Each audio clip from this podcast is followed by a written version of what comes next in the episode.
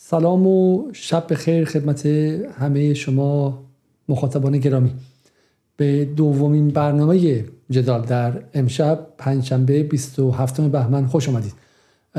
حدودا دقایق پیش نیم ساعت پیش برنامه اول امشب رو تموم کردیم درباره ترکمنستان و آسیای میانه با آقایان محسن اسلامزاده و امید رحیمی و حالا برنامه دیگه داریم که از هفته ها قبل تدارک دیده بودیم.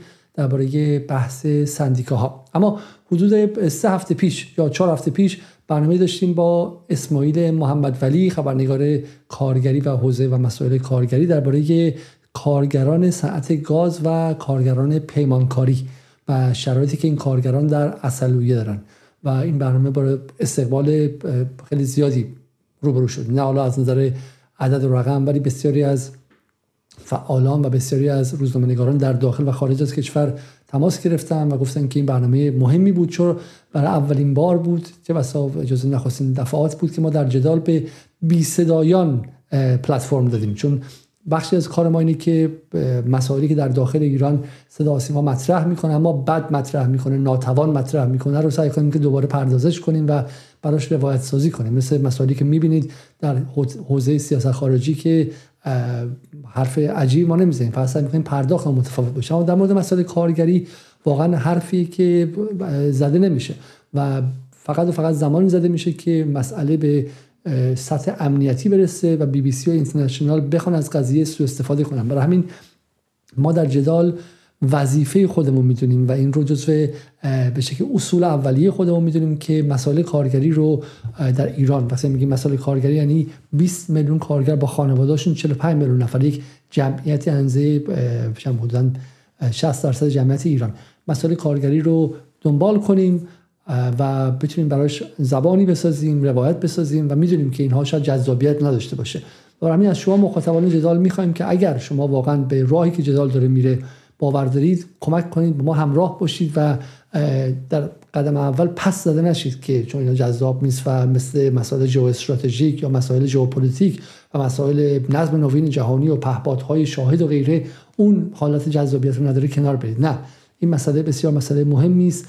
برای ایران فردا برای ایران قوی فردا و, ما می‌خوایم سعی کنیم که در این مسیر راه راه قدم بذاریم که بتونیم این گره رو باز کنیم و کار بسیار دشواره. و اگر شما هم کنار ما نیستید ما کار دشواری خواهیم داشت. خب آیه محمد ولی سلام و شبتون بخیر. منم سلام عرض می‌کنم خدمت شما آقای علیزاده. و همینطور سلام می‌کنم به مخاطبای محترم تلویزیونی جدا در خدمتتون هستم. خب ما دفعه برنامه که داشتیم برنامه خیلی تلخی بودش. خب درباره وضعیت کارگران اصلویه ولی به نظر من مهم بود من برنامه رو سعی کردم در داخلم برای حالا به شکلی تعداد از نمایندگان مجلس و کسانی که در سیاست گذاری هم نقش دارن بفرستم و حالا امیدوارم که ترتیب اثر بدن یا ندن ولی ولی از اون برنامه و مشکلات خیلی خامی که مسئله کارگری داشتن قدم بعدی رو ما قرار برداریم و اونم توضیح یک از راه های مسائل بود. و این راه حل شما معتقدید که سندیکاست. درسته؟ بله همینطوره.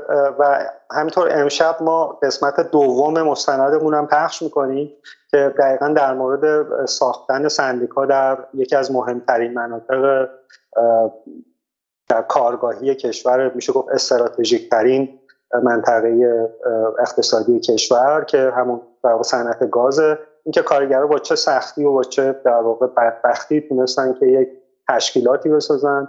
و این تشکیلات تا چه حد تونسته براشون کار بکنه و بشه موانعی را بسیار ما سراغ اون برنامه میریم قبلش ولی من میگم دوست دارم که شما در کنار جدال باشید بیشتر به عنوان مهمان شما رو داشته باشیم و به ما اجازه بدید که اصلا مسائل رو از زاویه کارگری هم نگاه کنیم. چون زاویه مخفولیه و زاویه که میگم فقط و فقط رسانه های خارجی اون هم وقتی که می‌خوان از کارگران سوء استفاده کنن و تبدیلشون کنن به سرباز و ازشون به عنوان ازشون اسلحه بسازن استفاده می‌کنن. ولی یه خبر کارگری که این چند روز خیلی سر صدا کرد منشور مطالبات حداقلی های مستقل سنفی و مدنی ایران بود که حالا شما حتما دیدید و این رو تمامی رسانه ها بی بی سی اینترنشنال دوباره روش مانور دادن. می‌خواین خود در مورد این صحبت کنید؟ بله راستش این منشور اونقدرها منو متعجب نکرد.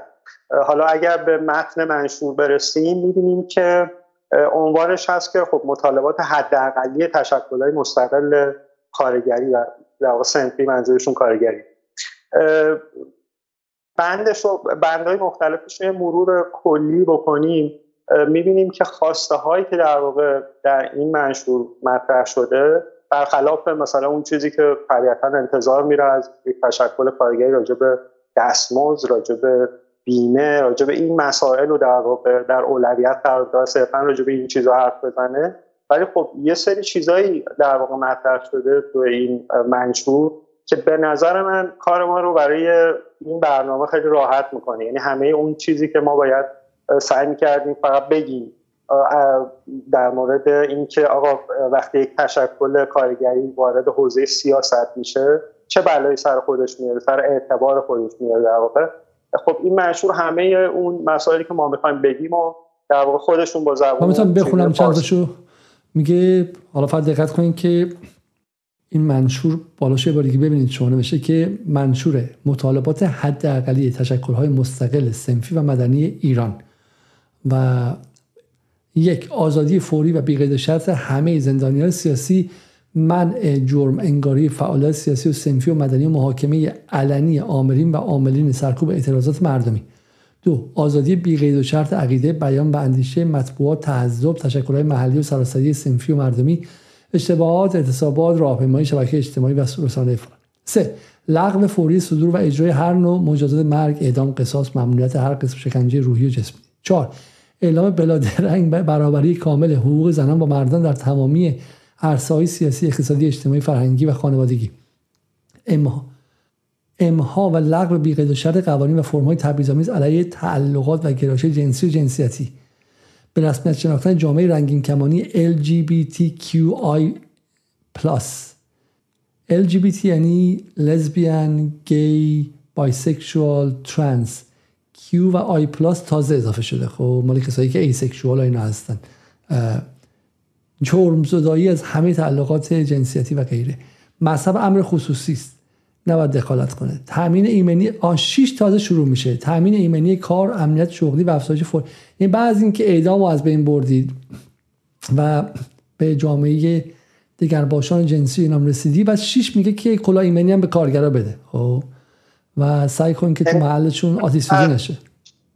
علیزاده تازه انگار یادشون افتاده که ای بابا ما تشکل داریم در واقع از جایگاه تشکل کارگری حرف می‌زدیم و بند 6 شروع کردن. حالا تو بنده بالاتر وقتی در مورد حذف نمی‌دونم کلیه مظاهر اسلامی از قوانین و اینو صحبت میشه خب در واقع درخواستشون اینه که قانون اساسی رو عوض کنن و در واقع یک حکومت جدید بیاد سر کار. به عنوان یکی از مطالبات حداقلی که در واقع این عزیزان مطرح کرد.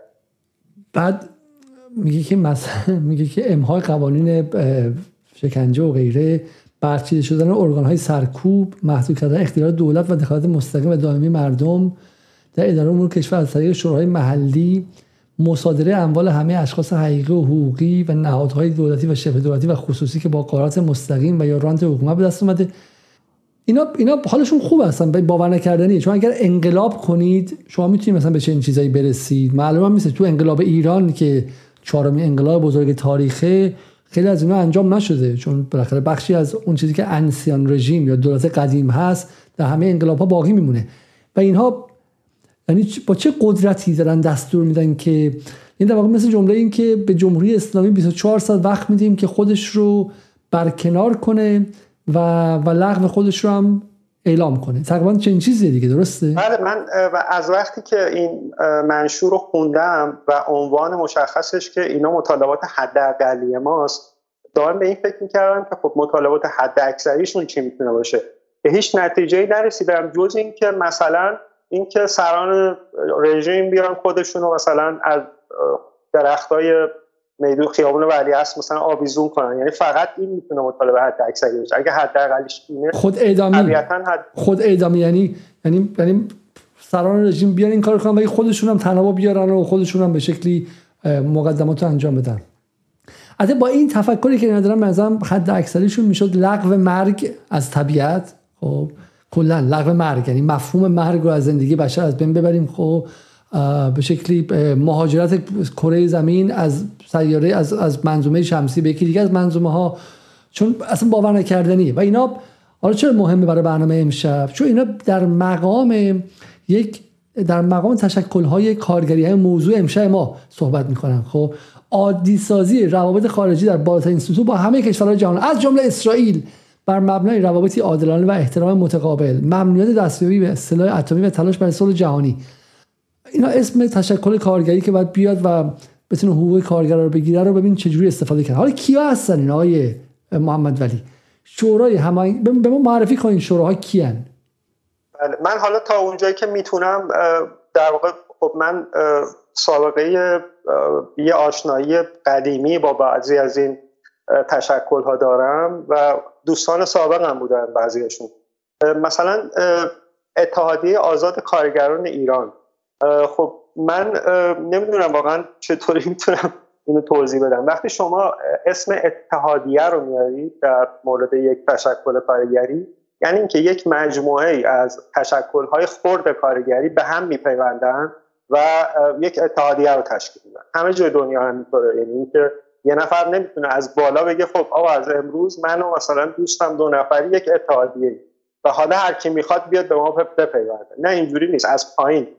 ها شکل می‌گیرن به هم میپیوندن سندیکاهای مختلف و حالا مثلا یه اتحادیه رو تشکیل این تشکلهایی که من می‌بینم با توجه شناختی که من دارم از اینها عموما تشکلهای دو سه نفرن.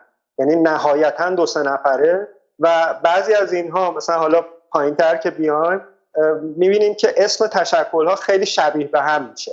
مثلا یکم پایین تر اگه ممکنه. می‌خوام بخونم. قانون مدافعان حقوق بشر شورای سازمان سازماندهی اعتراضات کارگران پیمانی نفت. صدای مستقل کارگران گروه ملی فولاد اهواز. خب پایین تر دوباره یه کمیته هست. با هم نفر بودن که انشاب کردن اصلا. دو تاشون در واقع یه تشکل دو تا دیگه یه تشکل. یه دونه دیگه از صدای مستقل کارگران گروه ملی فولاد اهواز. من می‌دونم این جریان این تشکل چیه. در واقع سال 97 یکی از کارگرای معترض فولاد براش پرونده درست کرده بودن و اینا و فرار کرد از کشور. حالا جریان فرارش چی بود؟ این که خب من از بعضی از دوستانم در هفته اینو شنیدم که ایشون قبل از اینکه فرار کنه یه سری اعترافاتی کرده بود و نه تنها یه سری دروغ گفته بود بلکه حرفای خودش رو هم به اسم این بندگان خدا ثبت کرده بود و اینا رفته بود تو پرونده اینا. خب این آقا در واقع فرار کرد و رفت اون طرف و به تنهایی یک تشکل درست کرده. چون حالا یه کارگر پول این تشکل این تشکل دو سه نفره نیست دیگه. این تشکل یک نفر است. هستش توشون که کسی که یه نفر دو تشکل داشته باشه. والا نمی‌دونم. ولی تا جایی که می‌دونم این که خب ببینید بعضی از این تشکل من حالا یه سرچ کردم در موردشون. ببینم قبل از اینجا اسمشون به حال من پیگیری می‌کنم اخبار کارگری و باید به آشنا باشه اسم این تشکل بعضیشون و دیدم که اولین باره که در واقع اینجا اسمشون مطرح حالا من یه تاریخچه از این نوع تشکل سازی بخوام خدمت شما بگم. ببین از حدودا اواسط دهه 80 یک استراتژی انگار که حالا من دلم نمی‌خواد تهمت بزنم. حدس من گمان من اینه که از طرف احزاب خارج نشین احزاب چپ خارج نشین صادر شد برای بعضی از فعالین کارگری. یعنی اینکه خب در واقع این تشکل هایی که اسمشون اینجا داریم می‌بینیم هر کدومشون در واقع مربوطن به یک فعال که ما حال اقل به عنوان خبرنگار کارگری میشناختیمشون. انگار که به اینها ابلاغ شد که خب آقا شما مثلا به عنوان خانم فلان و آقای فلان دیگه اسمت نباید فعال کارگری باشه. اسمت باید بشه تشکل فلان. اسمت باید بشه سندیکای مثلا بیسان اینجوری در واقع یک برد رسانه‌ای به این آدم ها می‌دادن بدون اینکه هزینه تشکل سازی در واقع متحمل این نکته خیلی مهمی ما در این برنامه هم داشتیم دیگه که الان علی علیزاده میاد و تشکل می‌زنه با اسماعیل محمد ولی. اسمشو می‌ذارن به شکلی دفاع از کارگران ستم دیده جنوب شرقی کشور. در عمل شاید تاثیر نداشته باشه ولی ما بعدا می‌تونیم بیانیه بدیم. بیانیه‌مون اگر شب ایران اینترنشنال بخونه دیگه ما هستی پیدا کردیم دیگه. در زمانی که رسانه ها هستی رو درست می‌کنه هستی اجتماعی رو می‌سازن و جنگ جنگ هیبریدی است جنگ رسانه‌ای است این تشکل حتی یه نفرم باشه توی ناکجا آباد همین که شب اسمش توی بی بی سی بیاد غلط انداز میشه. حالا اگه اجازه بدیم من می‌خوام تیکر رو با همدیگه ببینیم و شاید جذاب باشه. این برنامه امروز بی سی بودش.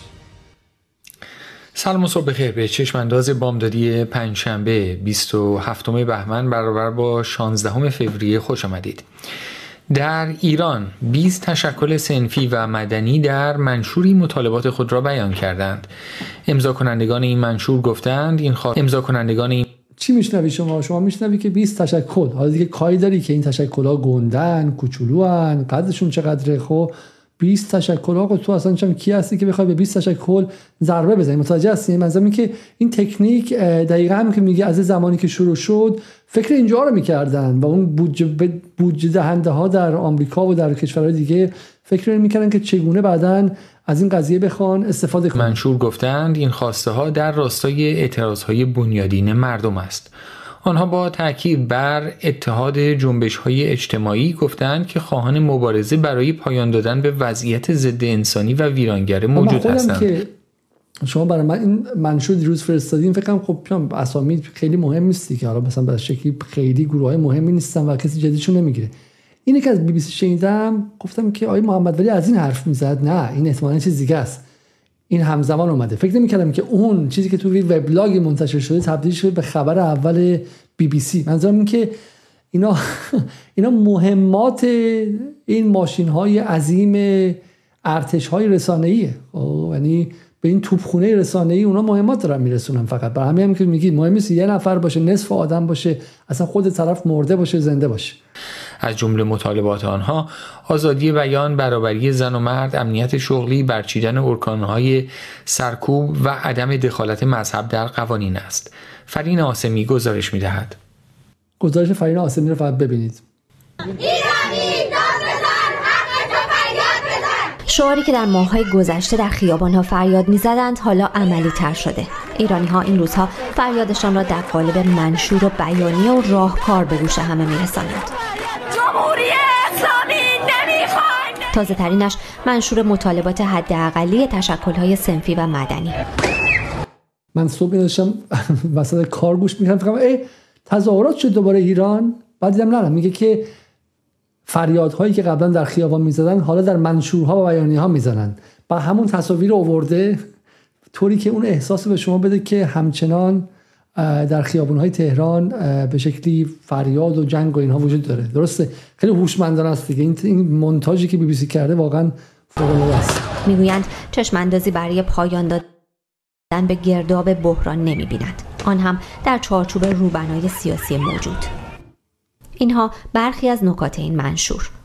آزادی فوری و بیقید و شرط همه زندانیان سیاسی آزادی بیقید و شرط عقیده بیان و اندیشه لغو فوری مجازات اعدام ممنوعیت قصاص و شکنجه اعلام برابری حقوق زنان با مردان در تمام عرصه ها لغو بیقید و شرط قوانین تبعیض‌آمیز علیه گرایش های جنسی و جنسیتی دخالت نداشتن مذهب در های حکومتی.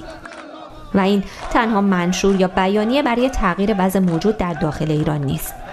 اخیرا میر حسین موسوی از داخل حصر خواستار تدوین یک قانون اساسی جدید برای نجات ایران شد.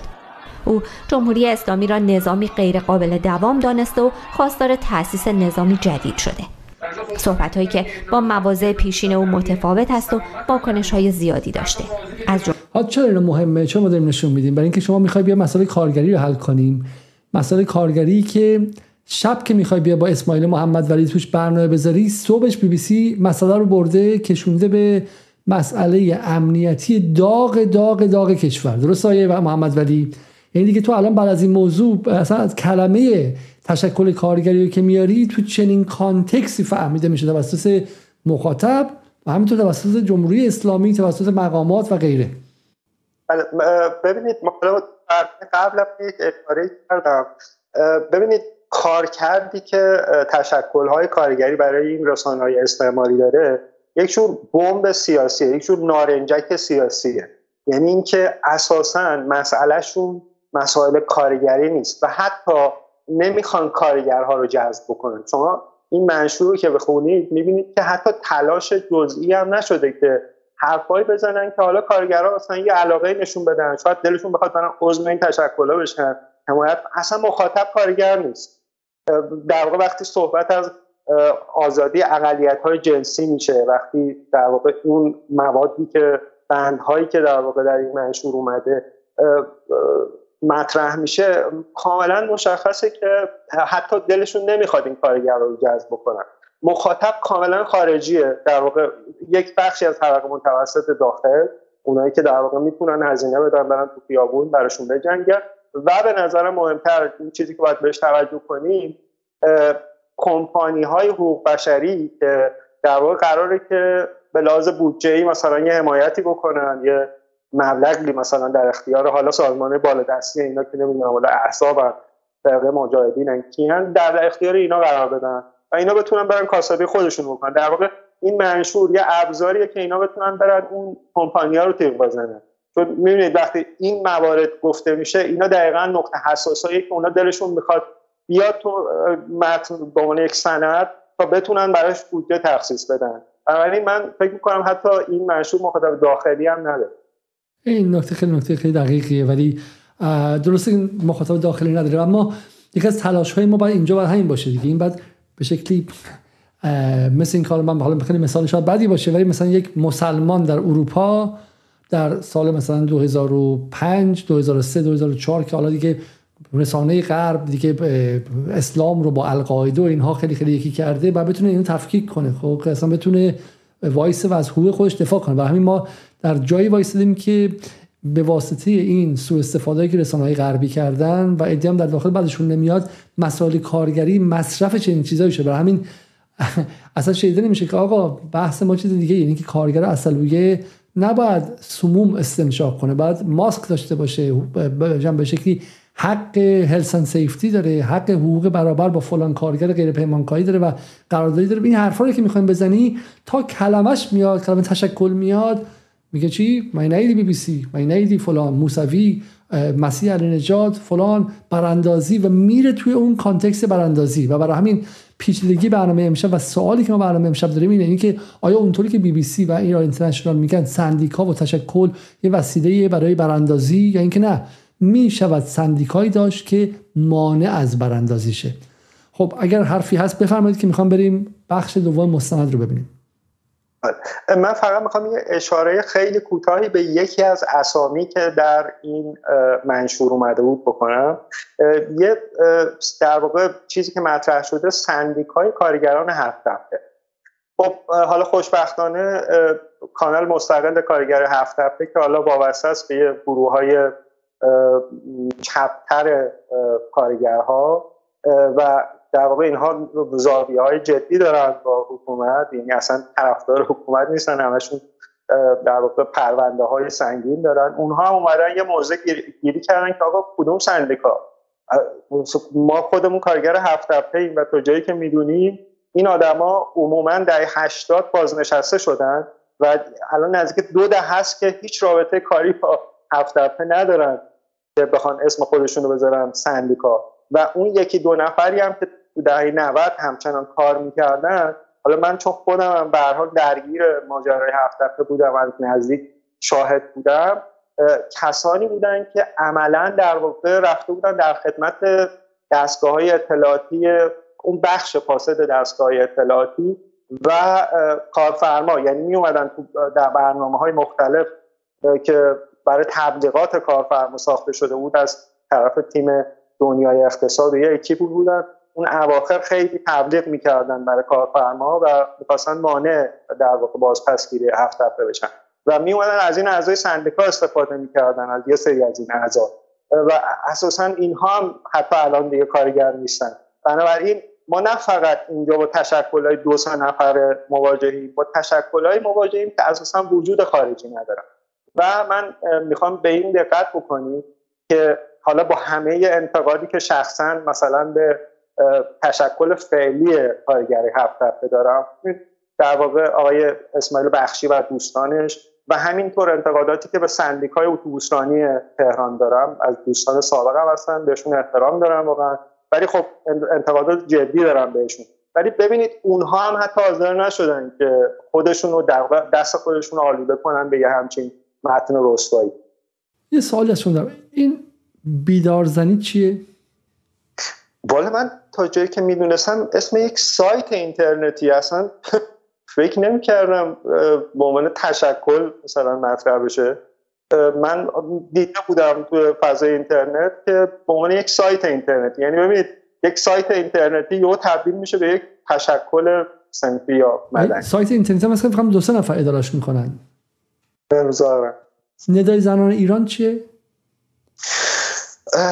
والا من اسمشون رو نشنیدم نمی‌دونم دقیقا. جالبش اینه که باور نمی‌کنین که الان بی بی سی رو خبر کرد و باور نمی‌کنین که الان این سری آدم هایی در دانشگاه های غرب نشستن و روی همین ها دارن میگن که نگاه کنید که این intersectionality ه و به عبارتی مجموعه تقاطع جنبش های مختلف زنان ایران و فمینیست های ایران و کارگران متحد شدن و کارگران پیمانی هم که همه جا میگن در اون روایت مرد سالاران هستن با فمینیست ها یکی شدن. نمیگن که همه اونا احتمالا تو اتاق بغلی تو همون لندن و تو همون بروکسل و اینجاها هستن. خب هیچ تو ایران نیستن. 80 درصد مقاله رو بتکنی تو خارج از کشور نوشته شده بقیه‌اش هم توسط چم؟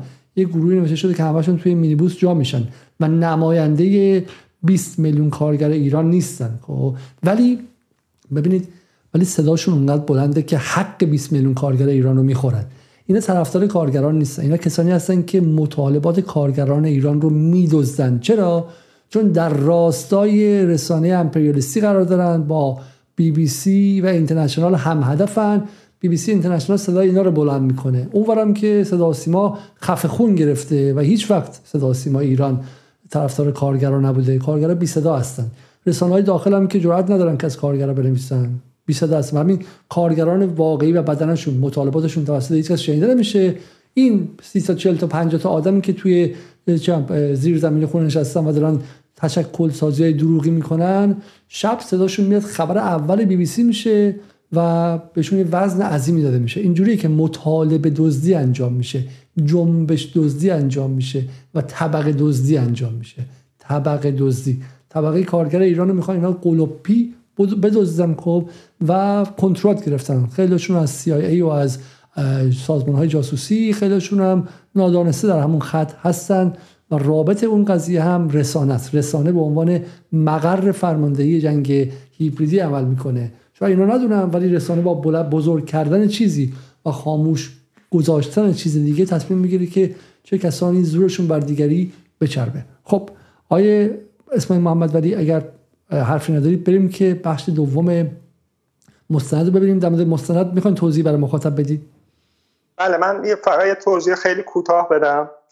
این گزارشی که داریم می‌بینیم در واقع درباره ساختن اولین تشکل کارگری در یکی از مجموعه های وزارت نه هستش که در واقع اولین بار بعد از انقلاب اتفاق شما در این گزارش دقت بکنید که چه تعداد آدم جمع شدن هزینه دادن خورد بود در واقع یک تشکلهایی رو در هر پالایشگاه تشکیل دادن. و بعدش ما در این گزارش می‌بینیم که این تشکلها اومدن جمع شدن با هم یک چیزی شبیه اتحادیه در واقع کانونی رو تشکیل دادن. به عنوان یک نهاد فراگیر بالادستی تا بتونن در واقع حدودا 14 هزار نفر کارگر رو نمایندگی بکنن. با چه سختی با چه مشقتی اومدن این کار رو دارن می‌کنن. حالا تو این گزارش می‌بینیم که در واقع با چه موانعی الان مواجه شدن. و فقط می‌خوام یه نکته بگم. اون موانعی که سر راه این کارگرها قرار داده شده در واقع فضا رو باز می‌کنه تا اونها به هر حال یه روزی ممکنه به نظر من سرخورده بشن این کار بذارن کنار. و این کار عرصه رو برای چه گروه های باز می‌کنه؟ همون اسامی که دیدیم تشکل های ساختگی. مثلا یه کدومشون کارگرای شورای سازماندهی کارگران نفته. خب بله الان در واقع کارگرها اعتمادشون به این انجمن سنفیه که ما داریم فیلمش رو می‌بینیم. ولی به محض اینکه این تشکل بره کنار اونها در واقع قرار بیان جاشون, رو بگیرن. و اونها هستن که در واقع با یک فراخان اینترنتی که معلوم نیست از کدوم بخش دنیا صادر شده توی گروه تلگرامی می‌تونن کارگرها رو بکشن بیرون. چون نبود تشکل به معنی نبود مطالبه نیست. این مطالبات چهل سال انباشه شده و یک جرقه می‌خواد. و این جرقه میفته دست در واقع یک سری سازمان ها و فرقه های خارج از کشور.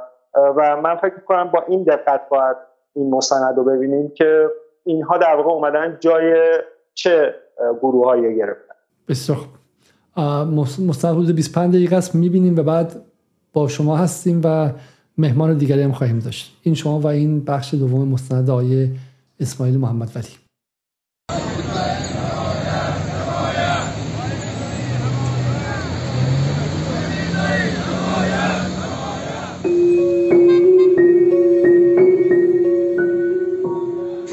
در تیر ماه 1400 حدوداً یک سال پیش کارگران قرارداد پیمانی صنعت گاز تجمع اعتراضی بزرگی در میدان کاکتوس اصلویه برگزار کردند. مهمترین خواسته آنها در این تجمع تشکیل نهادهای کارگری برای دفاع از حقوق سنفیشان بود. قبلتر گفته شد در دهه هفتاد در زمان دولت هاشمی رفسنجانی قانون کار دچار تغییرات اساسی شد و قراردادهای موقت در مشاغل دائمی جایگزین قراردادهای دائمی شدند. در دهه 80 در دولت محمد خاتمی جامعه کارگری باز یک قدم عقبتر رفت و به جای قرارداد بستن با کارفرمای اصلی شرکت های واسطه پیمانکاری به میدان آمدند. به این ترتیب نبود امنیت شغلی باعث از دست رفتن حقوق ابتدایی آنها شد.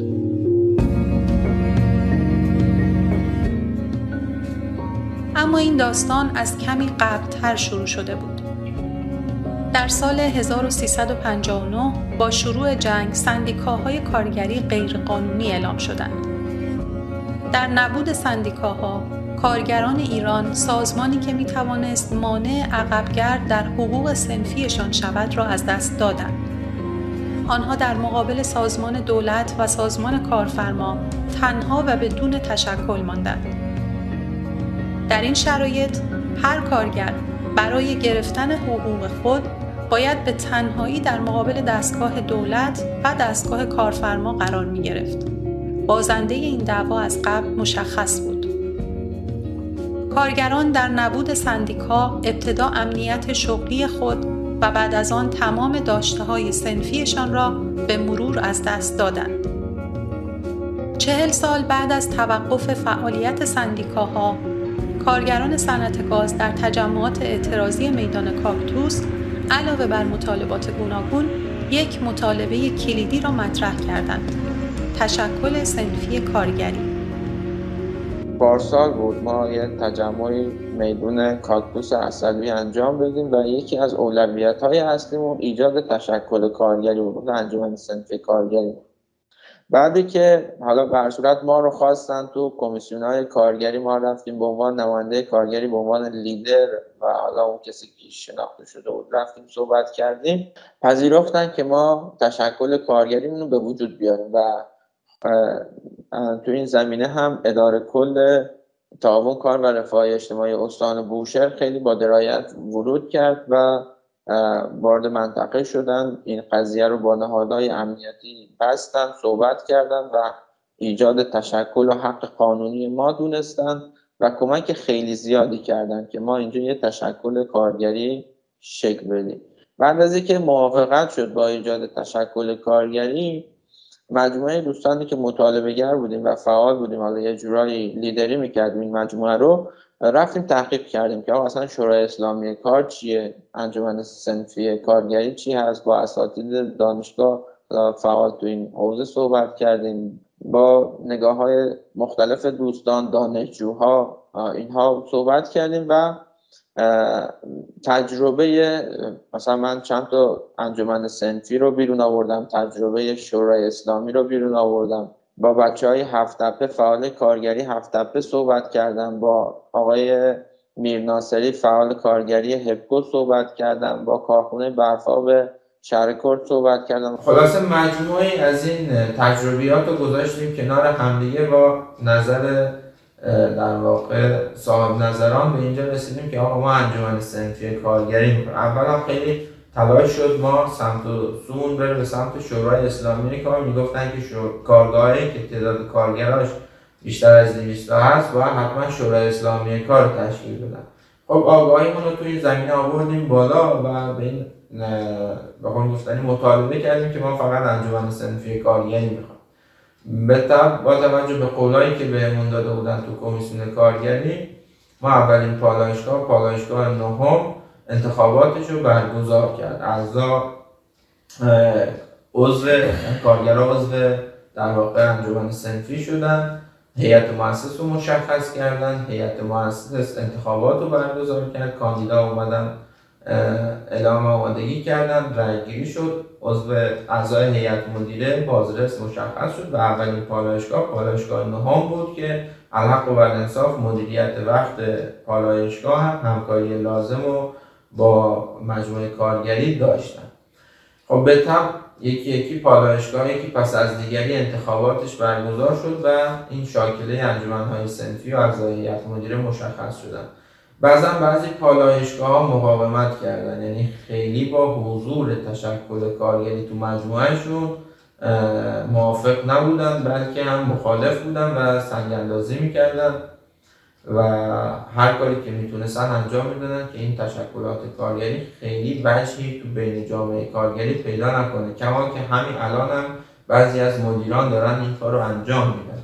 مثلا ما همین الان مدیر پالایشگاهی داریم که با صراحت میگه من انجمن سنفی کارگری رو به رسمیت نمی‌شناسم. یا تا چند وقت پیش می‌تونم بگم تا شاید سه چهار ماه پیش خود اداره کار منطقه میشه می‌گفت ما انجمن سنفی رو به رسمیت نمی‌شناسیم. ببینید این اعتراضات چون به صورت یه جوری جامعه شکل گرفت در سال گذشته خود به خود سیستم تشخیص داد و در یه جوری تشخیص داد که این سنف باید ایجاد بشه. چرا؟ چون کارگران به صورت یک پارچه در واقع نمی‌تونستن یک مقوله رو جا بندازن یک صحبت رو جا بندازن مشکلات زیاد هست و هر کسی به صورت پراکنده انجام می‌شد نظراتشون و خواسته هاشون پس نیاز بود که سیستم یک اتحاد در واقع یک سنف برای کارگرا در واقع تشکیل بده و صدای کارگرا رو از طریق این سنف به گوش کارفرما برسونن. خب این باعث شد که این سنف تشکیل بشه. ببینید این مشکلات چندین و چند ساله توی جامعه کارگری ارکان سال سال بخوایم بگیم. نیروهای چارتی یا نیروهای غیر رسمی مشکلات و معضلات بسیار زیاد بود. همونجور که مستحضرید قریب 15 الی 16 هزار نفر نیرو داره توی پارس جنوبی. متاسفانه این مسائل اینقدر حالا پیگیری شد و نتیجه نداد که باعث شد کسانی که تجربیات زیادی داشتن توی این قضایی ها بالاخره کنار هم قرار گرفتن و تلاش کردن با همدیگه شروع کردن به صورت حالا شاید بشه گفت تیمی همدیگه رو پیدا کردن کم کم توی پارس جنوبی. و حالا به وسیله ارتباطاتی که داشتم موفق شدم که اون مشکلاتی که سر راهشون بود بین تشکلهای کارگری حالا شورای اسلامی کار و بقیه حالا تشکلات تصمیم گرفته شد که انجمن سنفی رو توی برنامه کارشون قرار بدن و از شهری ورما استارتش زده شد. شهری ورما سال 1400 و تا همین شبشه گفت چند ماه گذشته آخرین پالایشگاه هم تونستن موفق بشن و انجمنهای سنفیشون که یک نهاد حقوقی و قانونی هست رو تشکیل بدن و این انجمن ها تشکیل شد خوشبختانه. واقعا میگم بعضی از حالا مدیرانی که یه کمی کم لطفی می‌کردن واقعا می‌خواستن یهد بدن به اعتصاب. ولی تمام مطالبات اون کارگران حالا نگیم اعتصاب میگیم اعتراض همش سنفی بوده. یعنی هیچ جهت خاصی نداشته. مثلا میگم در بحث حقوق دستمزد که خود شما در آیتم اول مطرح کردی اینقدر حقوقا پایینه. خب منجر شد که مثلا حالا قبلا به صورت انفرادی یا بعضا به صورت اعتراضات گروهی حالا در قالب پنجاه نفره صد نفره یا در سطح پالایشگاه یا حالا بیرون از پالایشگاه در پالایشگاه این اتفاقات میافتاد. اگه بخوایم یه مرور کنیم تقریبا از 20 سالی که از عمر و تاسیس پارس جنوبی میگذره اینقدر این صداها شنیده نشد شنیده نشد شنیده نشد. حالا یا کمیابی شنیده می‌شد اعتنایی نمی‌شد. بیمهری هایی می‌شد منجر شد که تقریبا حالا بالا یک سال یا کمتر بیشتر از یک سال پیش بود اگه اشتباه نکنم. تو میدون کاکتوس اصلویه یه اصطلاحا حالا اعتراضاتی شکل گرفت که تمام اعتراضات بچه هم حالا در قالب پلاکارد کاغذهایی که در حالا آچار بودن نوشته شد و واقعا همش سنفی بود. مثلا میگم پای بودن حقوق و دستمزد بود. ارسانم خدمت شما بحث نحوه تردد بود. و و و الی آخر که حالا سایر مطالباتی که تعدادش هم خیلی کم نیست و شاید بگم یه تعدادش اصلا هنوز که هنوزه لاینحل مونده. به طبع اون حالا یه سری از دوستان بودن که به صورت خودجوش واقعا میگم به صورت خودجوش ایثارگرانه انقلابی اومدن پا کار بالاخره مطالباتشون رو حالا در سطح منطقه با توجه به اون اعتراضی که شد در میدون کاکتوس اصلویه خیلی راحت بیان کردن و به طبع اون جنبندی که شد اصناف تشکیل بشه. اصناف هم در سطح پالایشگاه ها حالا با یه خیلی راحت بگم سنگ ها یا کم توجه های از سمت مدیران یا سایر دستندرکاران بود. ولی با توجه به اینکه خیلی واقعا میگم تاکید می‌کنم ایثارگرانه بود. دوستانی بودن که پاکان موندن و اصناف رو تشکیل دادن که خودش منجر شد به اینکه صدای کارگران شنیده بشه. در فاصله کمی بعد از قدرت نمایی کارگران در میدان کاکتوس برای اولین بار بعد از انقلاب مجوز تشکیل نهادهای سنفی کارگری در یکی از صنایع نفتی صادر شد. کارگران هر کدام از دوازده پالایشگاه منطقه اصلویه و کنگان واقع در استان بوشه تشکلهایی برای مذاکره با دولت و کارفرمایان ساختند. انتخاب آنها از بین سه تشکل کارگری شورای اسلامی کار، انجمن سنفی و نماینده مستقیم انجمن سنفی بود. اینکه شما اومدید یه تشکیلات کارگری رو راه انداختید اسم انجمن سنفی اول بر من توضیح بدید که از بین ساختاری که در قانون کار پیشنهاد می‌کنه چرا شما سراغ انجمن سنفی رفتید و نه شورای اسلامی کار یا نماینده خب ببینید ماده 131 تا 138 قانون کار داره تشکلات کارگری رو معرفی می‌کنه. ماده 131 قانون کار های سنفی رو معرفی می‌کنه. کارگاهی که بیش از 50 نفر هستن می‌تونن سه تا تشکل داشته باشن. یک نماینده کارگری انجمن سنفی کارگری و شورای اسلامی کار. شورای اسلامی کار تشکل کارگری مستقل من نمیبینمش. چرا؟ چون جلساتش سه یعنی خروجی جلسه با رأی گیری هست و یک وجه اون جلسه نماینده کارگره. تشکیل شده شورای اسلامی کار از نماینده کارگر نماینده اداره کار و نماینده کارفرما که طبق حالا سابقه ای که داریم و داریم می‌بینیم از شورای عالی کار بگیر تا بخواد بیاد پایین و بیاد شورای اسلامی کانون استانی و شورای اسلامی شهرستان و در سطح کارگاه داریم می‌بینیم که نماینده کارگر حرفی برای گفتن تو شورای اسلامی کار نداره و نمی‌تونه رأی نظر مستقلی داشته باشه. نماینده کارگری هم خب طبعا طراحی شده برای کارگاه خیلی کوچیک و قانون خیلی وجهی براش ندیده. انجمن سنفی رو انتخاب کردیم به چند دلیل. به این دلیل که ساختارش یه ساختار دموکراتیکه. بحث تایید صلاحیت ها داخلش خیلی دیده نمیشه. مثل شورای اسلامی کار انتخابات برگزار میشه اعضای هیئت مدیره مشخص میشن و بعدی که هیئت مدیره مشخص شد خودشون یه رئیس هیئت مدیره رو انتخاب می‌کنن و تایید صلاحیت رئیس هیئت مدیره فقط لازم هست گرفته بشه. خب ساختار انجمن هم به این صورته که بازم با وجودی که شما رئیس هیئت مدیره داری رئیس هیئت مدیره نمی‌تونه به صورت مستقل کار کنه. صورت جلسات باید انجام بده و با رأی و نظر اعضای هیئت مدیرش اقداماتش رو انجام بده. خب این وسط دیگه حالا رئیس هیئت مدیره کی باشه کی نباشه خیلی مهم نیست. مهم حتی میگم اگر فرد مد نظرم تایید صلاحیت نشه مهم اون ساختار انجمن سنفی که اجازه میده شما رأی نظر اکثریت رو غالب کنید. دموکراتیک تره مجمع عمومی داره. مجمع عمومیش باید صورت سالیانه برگزار بشه. مجمع فوق العاده داره یه ساختاری داره که اگر کارگر بخواد تغییرش بده می‌تونه تغییرش بده. با رأی نظر کارگر یک هیئت مدیره مستقل تشکیل میشه و دیگه تو جلساتش هم نه نماینده کارفرما وجود داره نه نماینده اداره کار می‌تونن خودشون مستقل عمل کنن.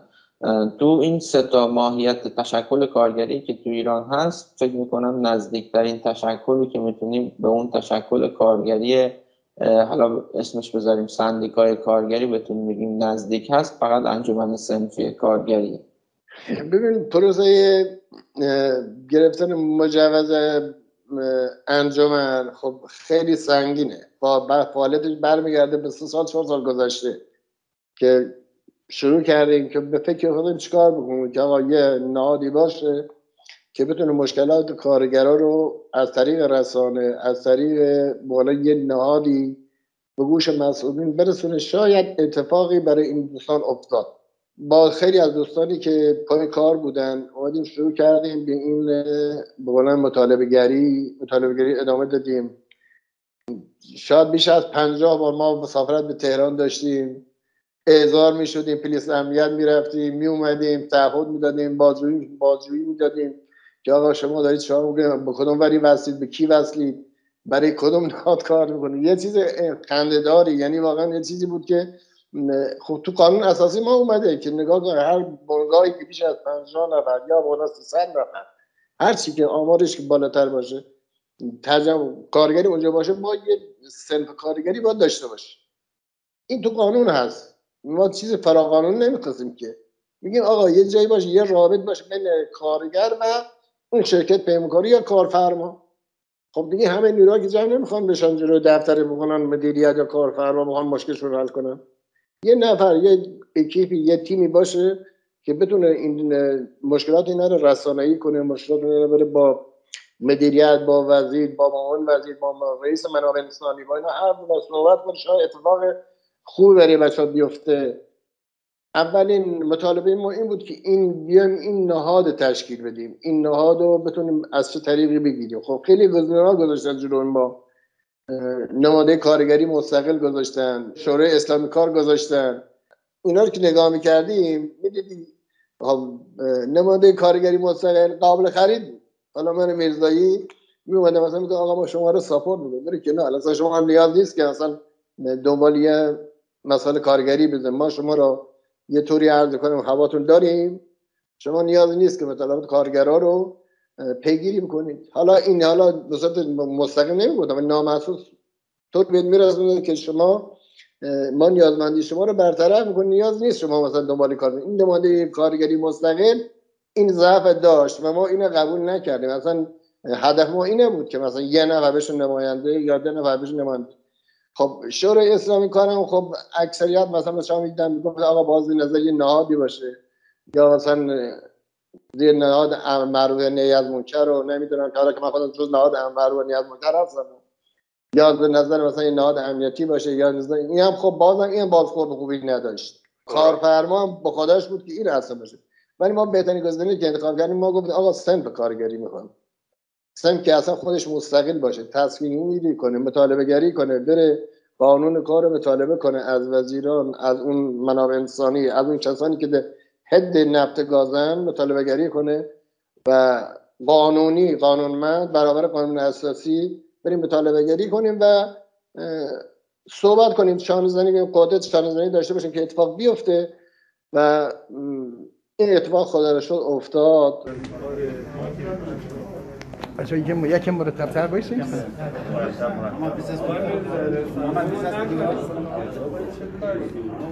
پالاشگاه پنجم برگزاری صرف کارگری تاریخ 22 6 1400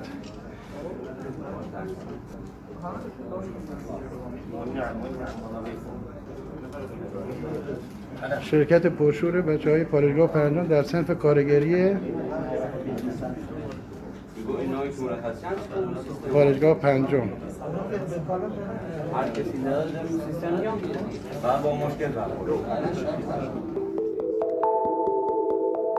بعد از تشکیل انجمنهای سنفی در هر پالایشگاه در قدم بعد نمایندگان کارگران تصمیم گرفتند با متصل کردن انجمنها به هم یک نهاد سنفی فراگیر و بالادستی به نام کانون انجمنهای سنفی کارگران صنعت گاز را تشکیل دهند.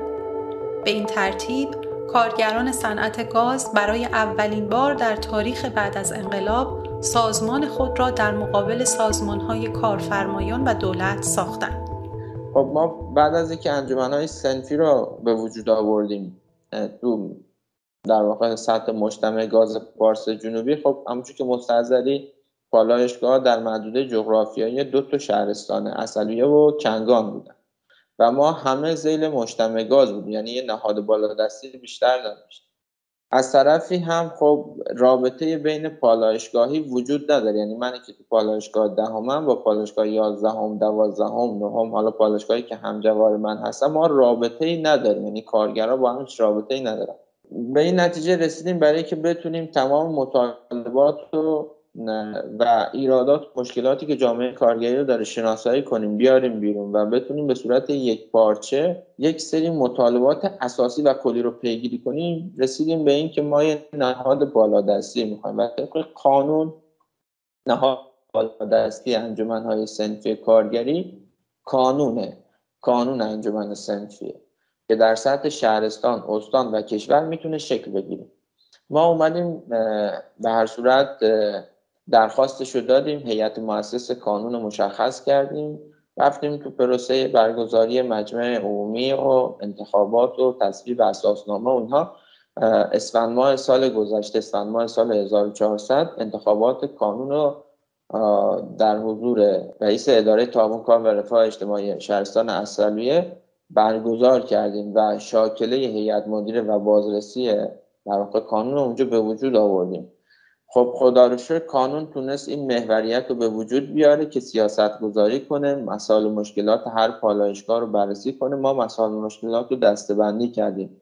مسائل مشکلاتی که با پیگیری انجمن سنفی کارگری از درون همون پالایشگاه قابل حله مسائل مشکلاتی که نیاز در سطح منطقه پیگیری کنیم. مسائل مشکلاتی که نیاز هست ما اینو فرا از منطقه در سطح وزارت خونه پیگیری کنیم از سمت مجلس پیگیری کنیم. و در کنار اینها یه بخشی از کارمون هم گذاشتیم رو بود کار رسانه ای که بتونیم کار رسانه ای کنیم مسائل مشکلات آسیب ها رو تو بود رسانه بیاریم بالا و همه گیر کنیم که اون شخصی که تو پالایشگاه اوله و اون شخصی که تو پالایشگاه دوازدهم که آخرین پالایشگاه از مسائل و مشکلات همدیگه با خبر باشه. در مجتمع گاز پارس جنوبی با این عظمت رانندگان ما بزرگترین معضلات و مشکلات رو دارن. مرخصی ندارن بیمه ندارن سنوات ندارن. حقوقشون از حداقل حقوق اداره کار کمتره. کارگرای رستوران وضع وخیمی دارن حقوقشون چندین ماه پرداخت نشده. بیمه هاشون چندین ماه پرداخت نشده. ابتدایی ترین حقوق کارگری حقوق و بیمه است. جلساتی گرفته میشه در فرمانداری شهرستان های اصلیه و کنگان. متاسفانه تو کمیسیون های کارگری نماینده کارگری حضور نداره. توی کمیته های انضباطی نماینده کارگری حضور نداشت و هر نوع برخورد سلیقه‌ای با کارگرا انجام می‌شد.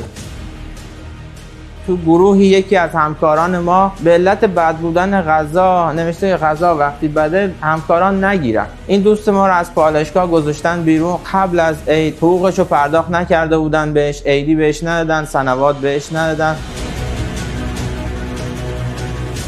کارگرا اگه تشکل نداشتن انجمن نداشتن نمی‌تونستن از حق خودشون دفاع کنن. چرا؟ چون اگر اقدام می‌کردن به شکایت یا اقدام می‌کردن به پیگیری خیلی راحت بدون هیچ پشتوانه باشون برخورد می‌شد. با مطالبه گری هایی که انجام شد پیگیری هایی که انجام دادن کارگران تونستن این انجمن ها رو به وجود بیارن درخواست دادن یکی یکی پالایشگاه انجمن سنفی کارگریشون شکل گرفت. راه اندازی انجمنهای سنفی در یکی از صنایع نفتی بعد از چهل سال وقفه شرایط پیچیده ای را در پالایشگاه ها ایجاد کرده است. دولت و کارفرمایان نمایندگان کارگران را جدی نمی‌گیرند. این نمایندگان کارگری با قراردادهای موقت استخدام شدند و با در نظر گرفتن امکان اخراج باید برای اثبات جایگاه قانونی خود بجنگد. در طرف مقابل توقع کارگران از نمایندگانشان حل کردن سریع مشکلاتی است که در چند دهه گذشته روی هم تلمبار شدند. تشکیل سنت خیلی خوب بود. منتاش در این سالی که گذشت در این یک سال که از سنت میگذره صحبتی که بین کارگرها هست اینه که در واقع این سنف آیا خاصیت و توانایی ارائه مشکلات کارگران رو داشته یا نه. واقعیتی که هست اون انتظاری که می‌رفت از این سنف حالا بسته به اون محدودیت هایی هم که برایشون در نظر گرفتن حالا در اون چارچوب قانونی که برای نفرات سنف در نظر گرفتن کارگرا و نیروهای کار خیلی رضایت ندارن واقعیتش. یعنی اون انتظاری رو که از این نفرات داشتن برآورده نشده. البته اینم می‌دونن که اونا هم بالاخره تلاششون رو می‌کنن. منتهاش تلاشی مهمه که به عمل بیانجامد. خب ما باید یک تغییری رو ببینیم که بدونیم بله نفرات سنف دارن کار رو جلو می‌برن. نفرات سنف تلاش خودشون رو می‌کنن ولی اینکه نتیجه اون نتیجه دلخواه نمیشه دیگه ما از این نفرات این نتیجه رو می‌خوایم دیگه. از این نفرات انتظار داریم که این محصول و مشکلات ما رو حل کنن. و وقتی حل نمیشه خب باز هم همون مشکلات قبلی پیش میاد و باز هم امید نفرات پیمانی کم میشه که بله نفرات سنف هم اون راندمان رو ندارن یا اون بها رو بهشون نمیدن یا اون آزادی عمل رو ندارن که بیشتر در واقع صداشون و فریادشون بلندتر باشه. این موضوعیه که الان باز هم هم همه شده و زمزمه میشه بین نفرات کار و نیروهای کارگر. شما به یه نارضایتی از طرف کارگرها به نسبت به کار انجمنها اشاره کردید. من می‌خوام بدونم که این شما خودتون به عنوان کسی که دارید می‌بینید از نزدیک و لمس می‌کنید فکر می‌کنید این به دلیل همکاری اعضای انجمنه یا به دلیل در واقع موانعی که کارفرما و پیمانکار در مقابل نماینده های شما قرار با توجه به اینکه ما در واقع نفرات کار حالا نه تمام نفرات ولی ای از ما با نفرات سنف در ارتباط هست کسایی که بیشتر پیگیر مسائل حقوقی و کارگری هستن و انرژی حالا بیشتری دارن به نظر من نفرات سنف دارن تلاش خودشون رو می‌کنن. واقعا یعنی بیان می‌کنن حرف می‌زنن بحث می‌کنن. تلاششون رو ما داریم واقعا می‌بینیم. اون که ما تشخیص میدیم اینه که اگه هم کاری کند انجام می‌گیره یا انجام نمی‌گیره از سمت کارفرماست قطعا ما باور داریم که نفراتی که انتخاب شدن به عنوان نفرات سنف تلاش خودشون رو واقعا بیوقفه دارن انجام میدن. منتهاش مسئله اینه که نفرات مدیریتی و نفرات کارفرما چقدر این نفرات سنف رو باور دارن و چقدر به این تشکلات اونا اعتقاد دارن. بحث, بحث ما روی این مسئله است. وگرنه نه ما از نفرات سنف تقریبا راضی هستیم و می‌دونیم تمام زورشون رو دارن می‌زنن برای ما. ولی خب حالا اگه کار انجام نمیشه به صورت خیلی کندی داره انجام می‌گیره قطعا ما می‌دونیم که از سمت مدیریت و کارفرماست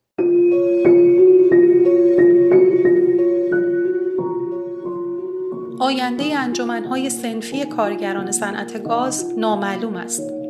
ممکن است آنها این دوره را با دستاوردهای سنفی به پایان برسانند و طبیعتا کارگران در دور دوم انجمنها را با امید و مشارکت بیشتری تشکیل دهند. این امکان هم وجود دارد که انجمنها بدون دستاورد محسوسی دوره خود را به پایان برسانند و یک شکست دیگر در تاریخ تشکلیابی کارگران ایران ثبت شود. سلام عرض خدمت هر دو مهمان عزیز آیه اسماعیل محمد ولی که در بخش اول در کنارشون بودیم و آیه علیرضا میرغفاری که در بخشی از برنامه هم در مستندی که پخش شد هم احتمالا دیدید و ایشون رئیس کانون کارگزاران کارگران گاز هستن. خب اگر از بدید من با آیه میرغفاری شروع کنم و به عنوان واقع نخستین سوال بپرسم که این موانعی که برای ساخت حالا چون تو برنامه مقدار تخصصی شد و من حالا من پیشنهاد خودم به همه دوستانه که مسئله کارگری کار می‌کنن که برای شروع در این تخصص این سعی کنن که خود از پیچیدگی خارج شن. فرق شورای کار شورای اسلامی کار انجمن سنفی و غیره. برای اون چیزی که من فهمیدم این بود که تشکلایی که نظام دولت حکومت اجازه می‌داد تشکلای امنیه که به شکلی خیلی هم طرف کارگران نیستش. می‌خواد هم دم کارگر داشته باشه هم دم کارفرما رو داشته باشه. خب در حالی که وظیفه تشکل اینه که کارگری که زور زیادی نداره بتونه چانه زنی جمعی کنه. خب شما بخشی از این موانع رو توی برنامه گفتید. موانع دیگه چی بود آقای میرغفاری برای اینکه شما بتونید این انجمن سنفی رو بزنید؟ منم عرض سلام دارم خدمت شما و مهمانان برنامه تلویزیونی جدال. جناب آقای علیزاده همونجور که مستند زدید خب تشکلات کارگری یا به طور کلی جامعه کارگری حساسیت های خاصی روشون هست از منباب حالا مسائل سیاسی و امنیتی و حرکت هایی که ممکنه این جامعه داشته باشه. یکی از بیشترین مسائلی که حالا این در واقع تشکلات رو تحت شعا می‌بره نگاه امنیتی به در واقع این تشکلات کارگری هست که خیلی درد سرساز میشه. از طرف دیگه خب ما باید بپذیریم که یه ساختاری داریم که درست دم از شعار اسلام می‌زنه از خدا میگه از پیغمبر میگه ولی ساختار حداقل سیاست اقتصادیش سیاست طرفدار نظام سرمایه هست که اون سرمایه دار همیشه با اون لابی رانتی که داره توی دستگاه نفوذ می‌کنه و اجازه نمیده تشکیلاتی شکل بگیره که موی دماغ خودش بشه و بخواد در مقابلش بیسته. خب متاسفانه ما همیشه با این موزل کماکان هنوز تا هنوزم درگیر هستیم که کارفرماها بسیار زیاد علیه انجمنها حرکت هایی که انجمنها می‌زنن موزه گیری می‌کنن و بعضا اخبار کذب نشر میدن. خیلی وقتا بوده که حالا انجمن حتی باعث شده سر صدایی توی پالشگاه بوده اعتصابی بوده نارضایتی بوده. مجموعه رو هدایت کنه به کار که آقا شما برید سر کارتون. من پیگیری می‌کنم مسائل مشکلات حل بشه. و بعضا بازخوردی که به نهادهای بیرونی دادن و حالا مجموعه استانی یا فراستانی دادن اینه که این خود انجمن ها خودشون اختشاشگرن خودشون آشوبگرن خودشون دارن دردسر درست می‌کنن. ما بهتون گفتیم اینها شکل نگیرن. یه مسائل این چنینی خیلی زیادی ما حالا باش داریم درگیر هستیم و دست من یه نکته رو اضافه کنم که شما میگین که به نظام سیاسی ایران طرفدار سرمایه است. خیلی هستن طرفدار سرمایه بقیه انگلیس مهد سرمایه داری دنیاست و انگلیس این سالها که بعد از دوره تاچر هم که مهد نئولیبرالیسم خیلی خیلی وحشیانه است. ولی همین الان تو همه خیابون ها اعتصاب هستش و تشکلات کارگری هستن. شما جایی که میری استخدام میشی اولین کاری که می‌کنه عضو اتحادیه کارگری میشی تا اینکه بتونن از حقوقت دفاع کنن. درسته؟ برای همین این دو تا با هم در تناقض نیستش. ایران می‌تونه دنبال سرمایه‌داری هم باشه ولی یه جای حداقلی هم برای یه بحث کارگری بذاره و غیره. اما مثلا بحث جالبی اگه می‌ذاری من بحث می‌خوام امروزی و جذاب کنم. حالا تا جایی که برای شما امکان داره. من می‌دونم که بخاطر محدودیت هم در داخل هستش و دو تا نکته من فقط از این مستندی که با هم دیدیم برداشت کردم. که اینکه ساختن چقدر کار سختیه. خراب کردن خیلی آسونه. الان میشه راه افتاد و از ولایت فقیه و چه می‌دونم بحث به شکلی جامعه ایران و ملیت ایران. همه چی خراب کرد مثلا زن زندگی آزادی ریخت همه رو با هم دیگه نابود کرد و همه گسلها رو ایجاد کرد. ولی ساختن این شما تو اینجا داری تلاش می‌کنین که یه تشکلی بسازی که نظام هم بپذیرتش و نشون بدی که ما دنبال براندازی نیستیم و چقدر پیچیده بود چقدر سختی های زیادی شما طی کردی که بتونی یه گرهی باز کنی. گره زدن آسونه ولی گره باز کردن کار سختی. من می‌خوام واقعا مخاطبا با این همراه باشن که بعد این جذابیت خیلی رسانه‌ای نداره. اگه آقای میرغفاری الان رفته بود و یک شعار خیلی تند رادیکال داده بود بعد و شورای امنیت گرفته بودش بعد اومده بود در اونجا یه کار عجیبی کرده و با بی بی سی مصاحبه کرده بود. شاید خیلی الان به جای مثلا 400 نفر 400 نفر برنامه رو می‌دیدن. خب ولی اون چیزی رو نمی‌سازه و فقط خرابی رو بیشتر می‌کنه یه نکته از من نکته اینه. این نکته دوم این که ترس امنیتی سر قضیه کارگری خب خیلی خیلی سنگینه و خود شما هم بهش آگاهید. خب بس این سوال آسون کنم. ما در برنامه قبلی که با یه محمد ولی داشتیم رفتیم و نشون دادیم که چقدر ایران اینترنشنال و غیره از همون روز اول زن زندگی آزادی توی مهر راست و دروغ همین گفتن اعتصابات سراسری کارگران پیمانی اعتصاب سراسری کارگران پیمانی و غیره و غیره. خب خب اگه واقعا اتفاق میافتاد و ترکیب میشه با بقیه اتفاق دانشگاه و غیره می‌تونست خطر جدی باشه. خود شما که اونجا هستید خود شما که اون وسط ماجرا هستید گمان نمی‌کنید که ترس نظام از این قضیه ترس خیلی متوهمانه ای نیستش. واقعا اگر کارگران اونم یه جایی مثل ساعت گاز ساعت نفت اتحادی داشته باشن و متحد چند آیا این خواه ناخواه رادیکال نمیشه بعضی مدت؟ و رادیکال شدنش خواه ناخواه قضیه امنیتی نمی‌کنه؟ ببینید آیه علیزاده عزیز صحبتی که شما می‌کنید می‌تونه درست باشه ولی خب باید ببینیم کف جامعه کارگری و دانشجویی داره چه اتفاقی میفته تو بحث در واقع مطالبه گری برای ایجاد تشکل کارگری تو حوزه صنعت گاز که حالا اشاره کردیم برای اولین بار بعد از انقلابه خب ما با اتحاد با تشکلات دانشجویی تونستیم یه بخش زیادی از مسائل مشکلات اونو حل کنیم و در واقع اون فضای بسته کارگری رو بیاریم در سطح رسانه عمومیت بهش بدیم و به کمک دوستان حالا تشکلات دانشجویی ضریب بدیم به مسائل مشکلات مسائل مشکلاتمون دیده بشه. ما همین الان انجمنی که به وجود آوردیم با انجمنیه که در واقع این اتحاد بین تشکلات دانشجویی و کارگری رو به وجود آورده. ولی ساختار با چه تشکلاتی بوده؟ اصل مطالبهگران حوزه دانشجویی چه کسانی هستن؟ اون باز خیلی مهمه. خب ما نگاه که می‌کنیم این فضایی که از دانشگاه میاد بیرون تو حالا این دو سه سال گذشته که من ارتباط داشتم پای کار مسائل دانش مسائل کارگری همین دانشجو هستن. جنبش عدالتخواه دانشجویی داره کمک می‌کنه بسیج دانشگاه داره کمک می‌کنه. بعضا هم خب داریم می‌بینیم حتی دوستان جنبش عدالتخواه دانشجویی هم تو مسائل مسائل مختلف آسیب می‌بینن ولی خب در کنار ما بودن. ولی اون فضای کف جامعه که نگاه کنیم هیچ کدومش نه اون خواسته های دانشجوها نه اون خواسته های در واقع جامعه کارگری. خواسته های سیاسی نیست. خب اجازه بدیم مطالبات به حقی اگه وجود داره چه تو فضای دانشجویی چه تو فضای کارگری دیده بشه. مسیر قانونی شد طی کنه مطالبات وصول بشن و به اون بحرانی که حالا داریم میگیم وارد نشیم.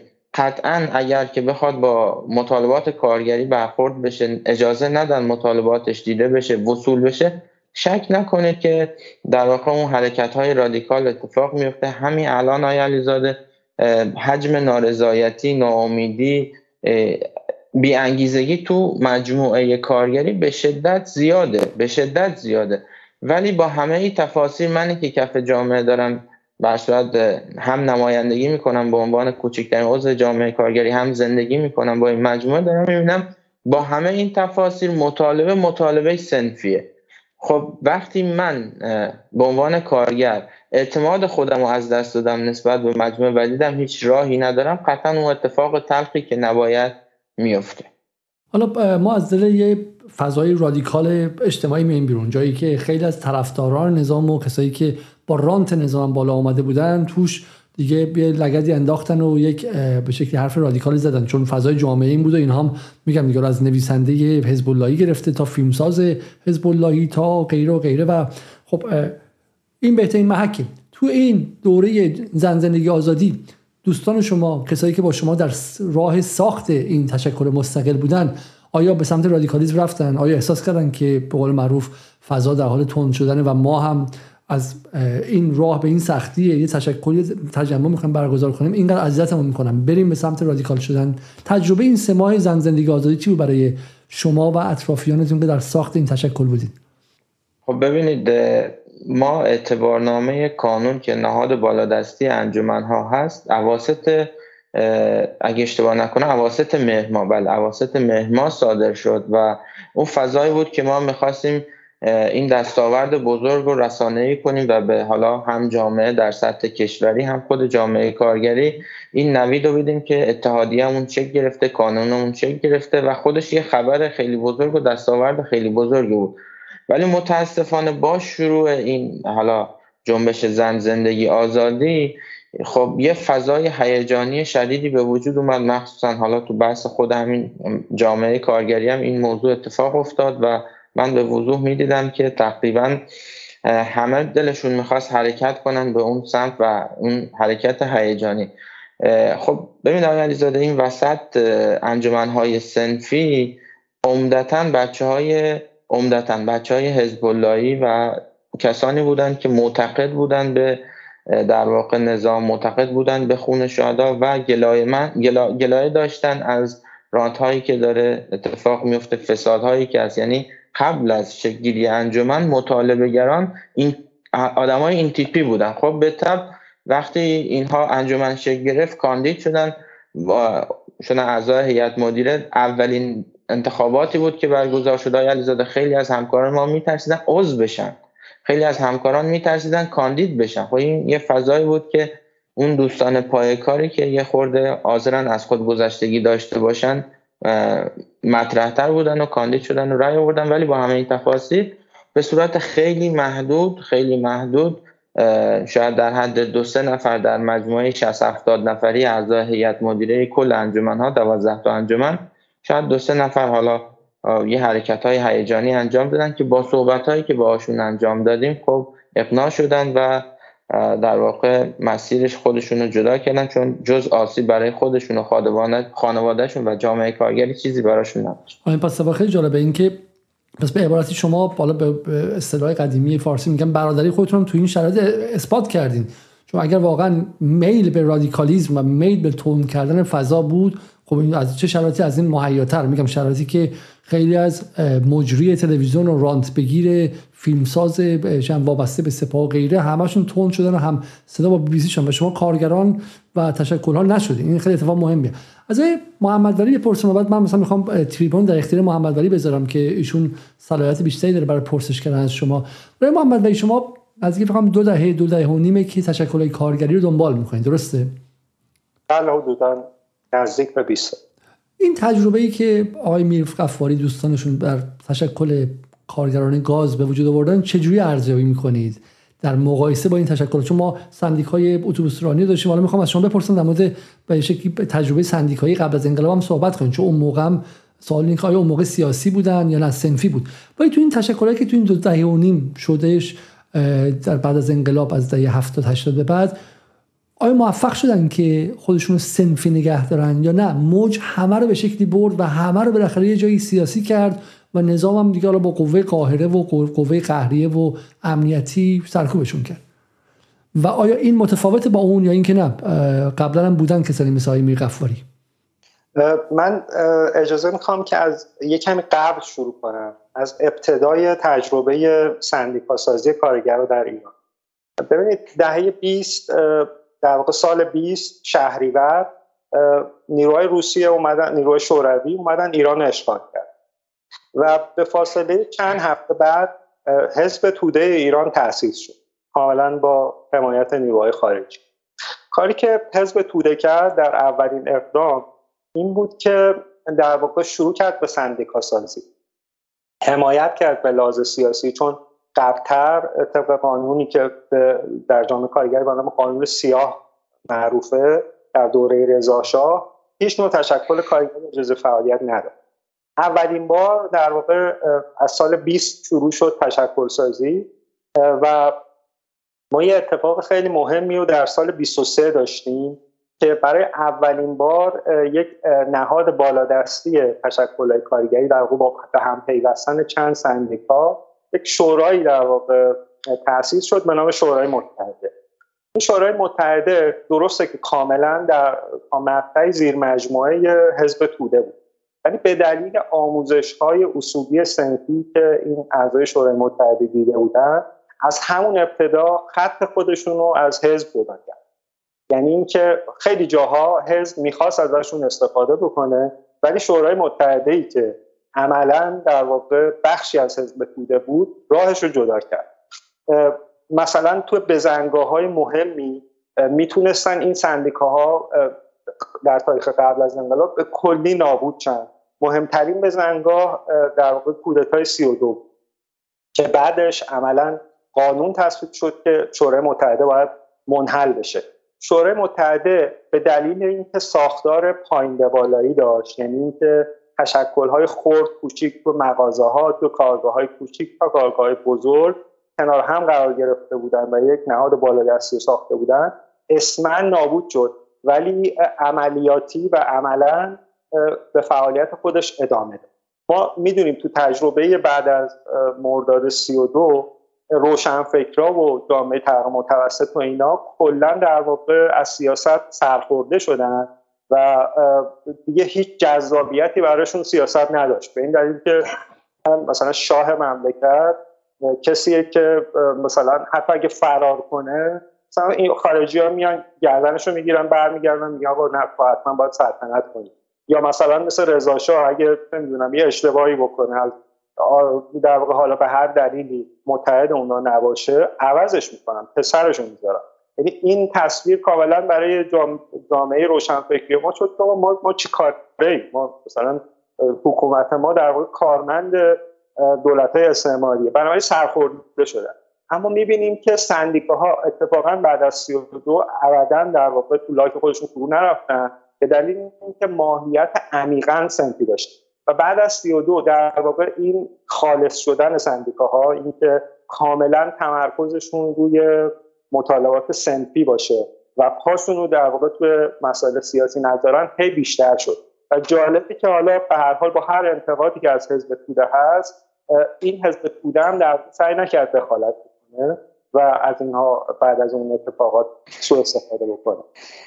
و ما در واقع شاهد بودیم که اینا دو تا قانون کار خیلی مهم و تصویب کردن. قانون کار دومی که سال 37 یعنی در اوج سرخوردگی فکر را تصویب شد خب با وجود مشکلاتی هم که داشت مثل اون ماده 33 که به کارگرا به کارفرما حق اخراج می‌داد ولی سندیکاها رو مجبور شدن به رسمیت بشناسن و سندیکا از اونجا به بعد کاملا در مسیر سنفی قرار گرفتن تا سال 57 ببینید ما یه مقطع خیلی مهمی رو داریم از در واقع زمستان سال 56 که انقلاب شروع شد در واقع. تا شهریور 57 یعنی زمانی که جامعه سیاه اتفاق افتاد و در واقع جامعه کلا دگرگون شد برای به سمت دیگه. تو اون مقطع سندیکاها دقیقا مثل کاری که الان امثال آقای میرقفایی دارن می‌کنن ابدا خودشون رو به یعنی در اون اوج بحران هم خودشون رو به سیاست آلوده نکردن و اعتصاباتی که برگزار می‌کردن عمده مطالبات سنفی بود و اگر مطالبات و مطالبات خوبی هم گرفتن حساب و اگر مطالباتشون می‌دادن می‌رفتن برمیگشتن تو کارخونه کارشون شروع کردن. کارشون ادامه من در واقع می‌خوام اینجا به یک نکته ای اشاره بکنم که در واقع نهادهای امنیتی چیزی که باعث میشه که در واقع دست بالا رو داشته باشن.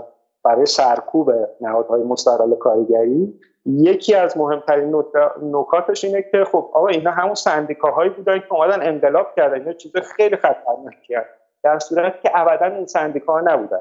تا شهریور 57 بعد از شهریور 57 چه اتفاقی افتاد؟ یک نهاد جدیدی شکل گرفت که ساختارش دموکراتیک نبود. یعنی اینکه سندیکاها رو در واقع ملغا اعلام کردن. و بچه های جوون انقلابی حالا یا چریک فدای خلق بودن یا مجاهد بودن یا حزب اللهی دو بودن اومدن و یک نهادی رو تشکیل دادن به اسم شوراهای 57 بنابراین اون نهادی که انقلاب کرد اساسا سندیکاها نبود. و این شورای 57 هم در تاریخ احتمالا خوندید. اون نهادی بودن که اعتصابات سراسری رو شکل دادن سازماندهی کردن مخصوصا کارگر نفت و باعث سقوط رژیم پهلوی شد.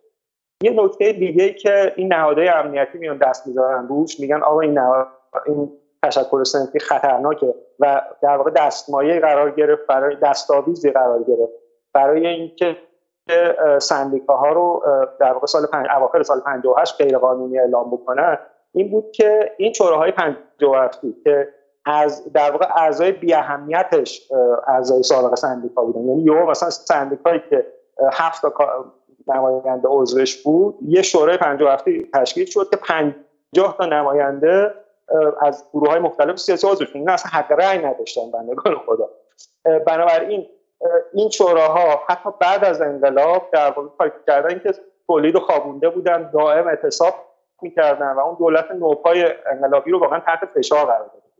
و این یکی از عواملی شد که اینا بیان سندیکاها رو غیرقانونی کنن در صورتی که راه درست و معقولش این بود که خب بیان این شوراها رو در واقع منحل بکنن و اجازه بدن همون سندیکاها همون نماینده های واقعی کارگرها که اصول کارشون کاملا غیر سیاسی بود اینها بیان فعالیت بکنن و این تجربه ادامه داشته باشه. خب یه نکته مهمی در مورد قبل از انقلاب بگم. ببین الان شما در مثلا نیروهای چپگرایی که الان هستن وقتی اسم سندیکا میاد ممکنه چشماشون پر آب بشه یه دو تا قطره اشکی هم بریزن. اصلا یک نوستالژی عجیبی به این سندیکا دارن و یک اعتقاد و ایمان عجیبی. در صورتی که قبل از انقلاب گروه های سیاسی مثل چریکا مثل مجاهدین خیلی تلاش می‌کردن وارد سندیکا بشن و سندیکا اینها رو راه نمی‌دادن.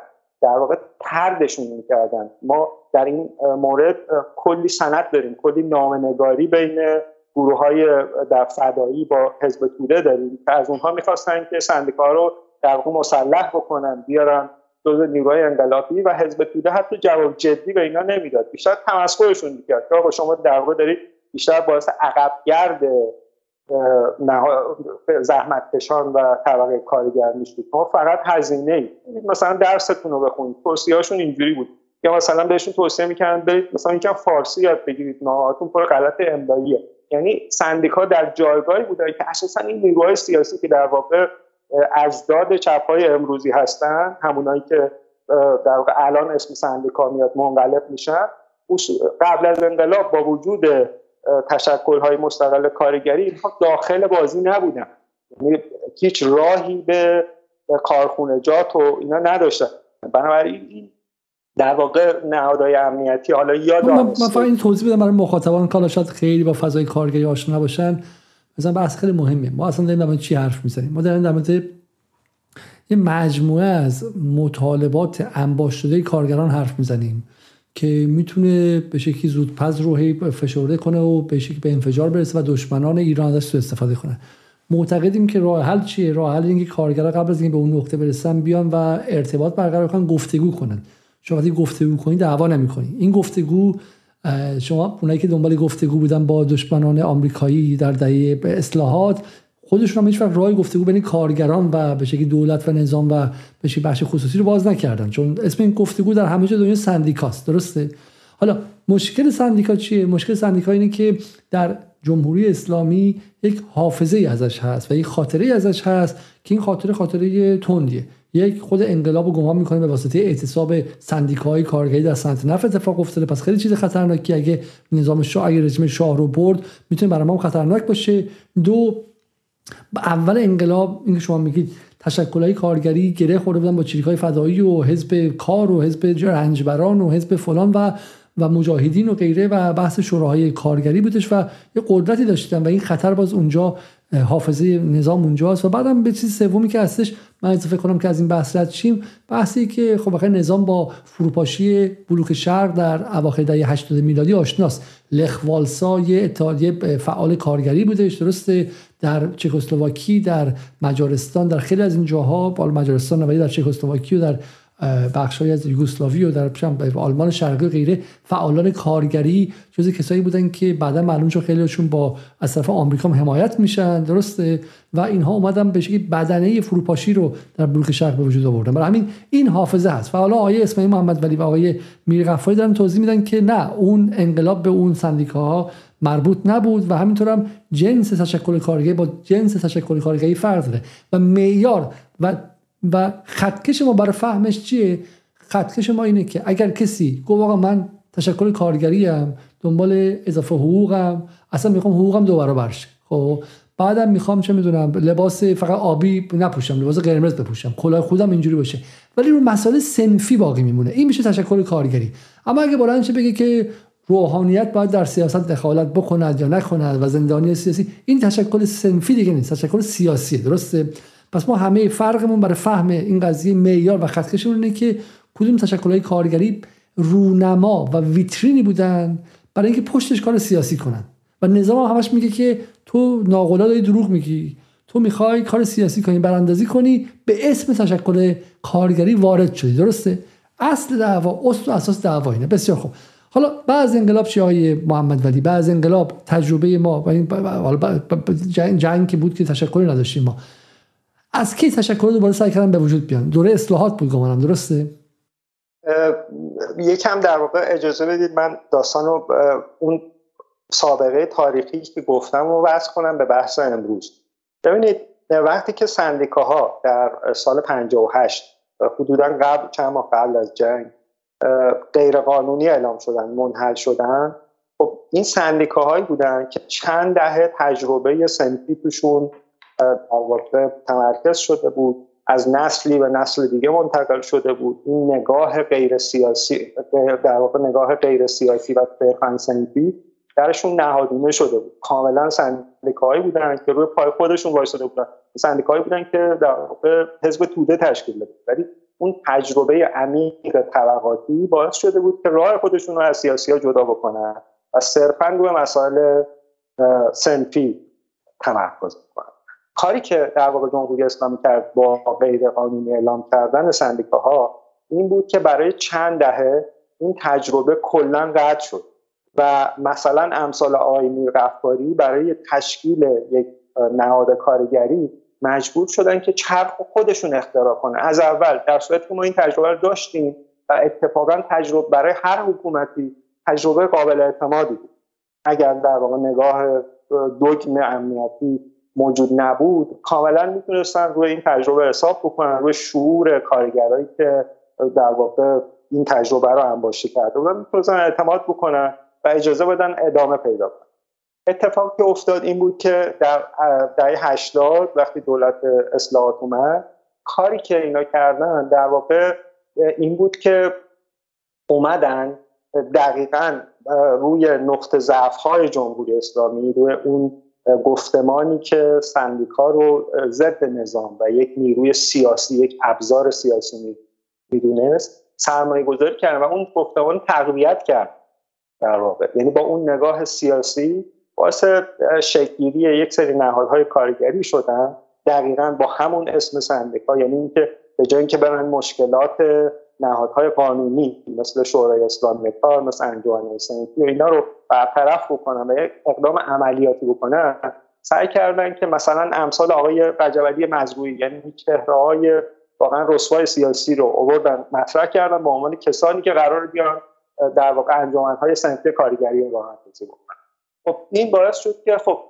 اون در واقع هسته سخت قدرت بترسه و خیلی جدی بیاد مقابل این قضیه وایس این به نظرم خیلی نکته مهمه یعنی اینکه اصلاح طلبها به جای اینکه بیان از اون فضای آزادی که حالا بعد از دوم خرداد به وجود اومده بود برای اعتماد سازی و رفع نواقص تشکل موجود استفاده بکنن اومدن دقیقا دست گذاشتن روی نقطه ضعف هایی که در واقع نظام داشت در مقابل تشکل کارگری.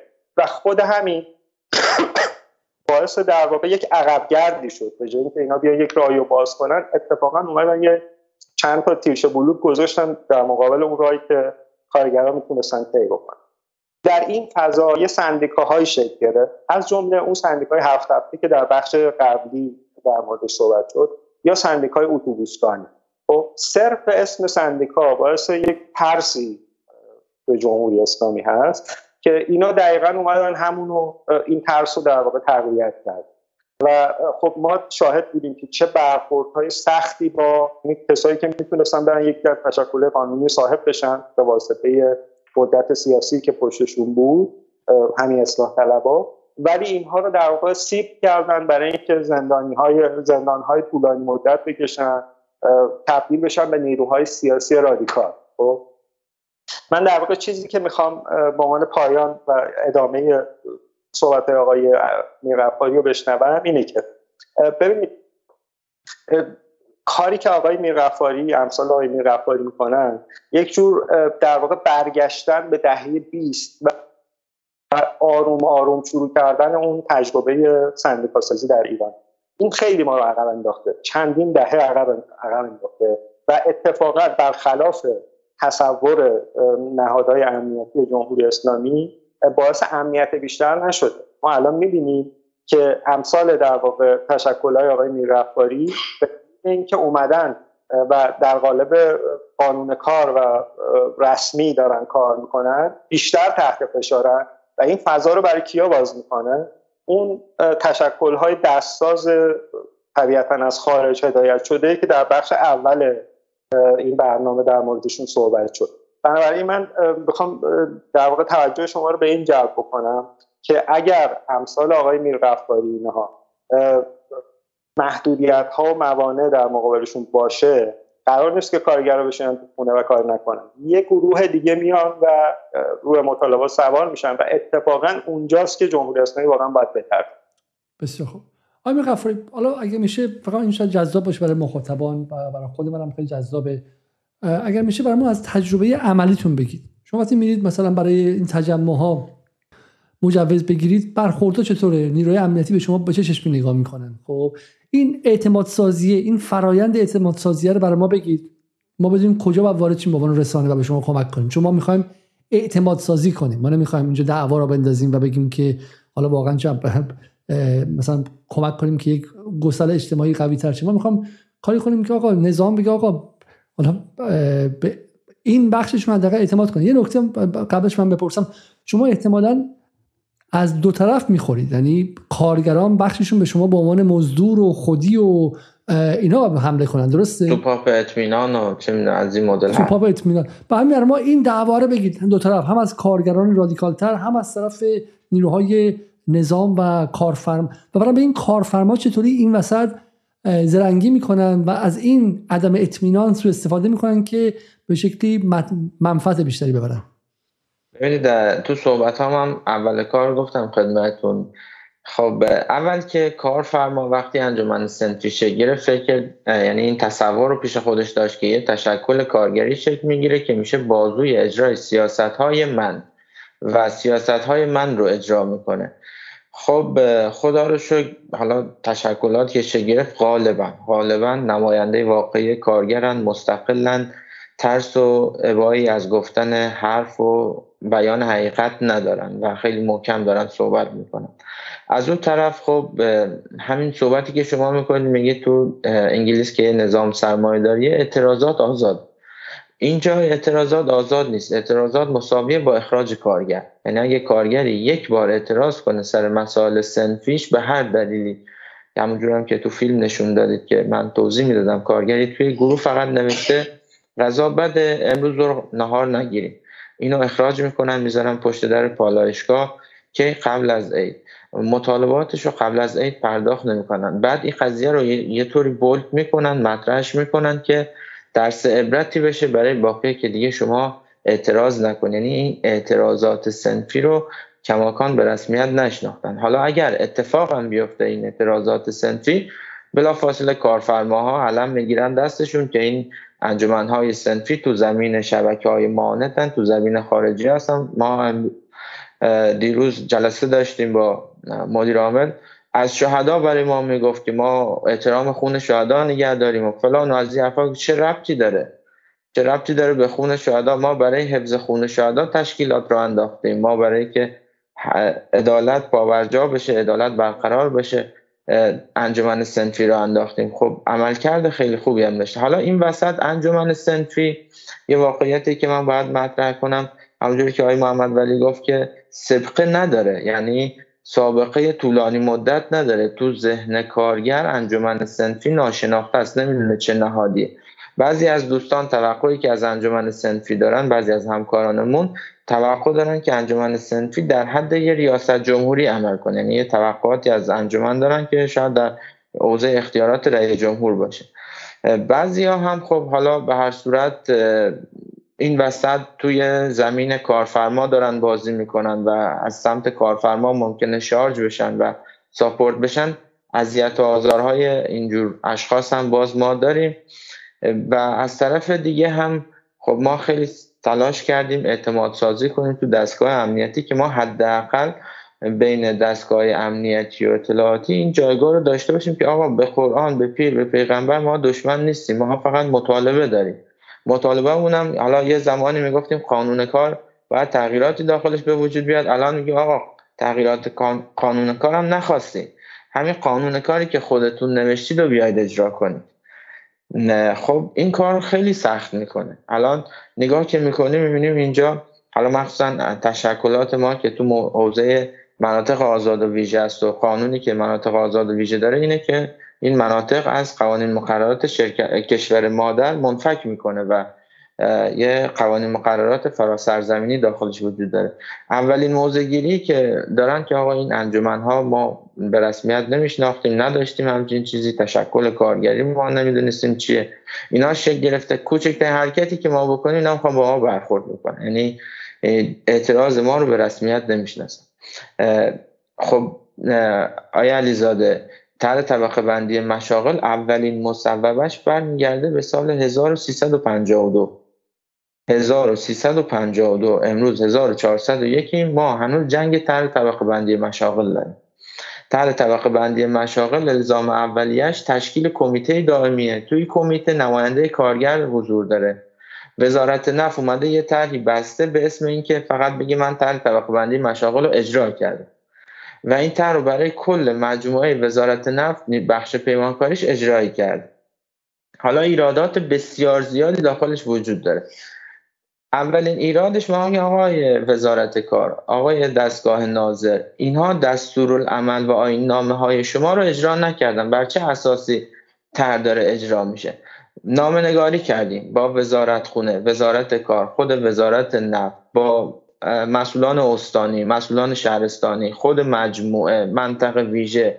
هیچ کنم از نامه های ما پاسخ داده نشده طی این یک سال یک سال خورده گذشته.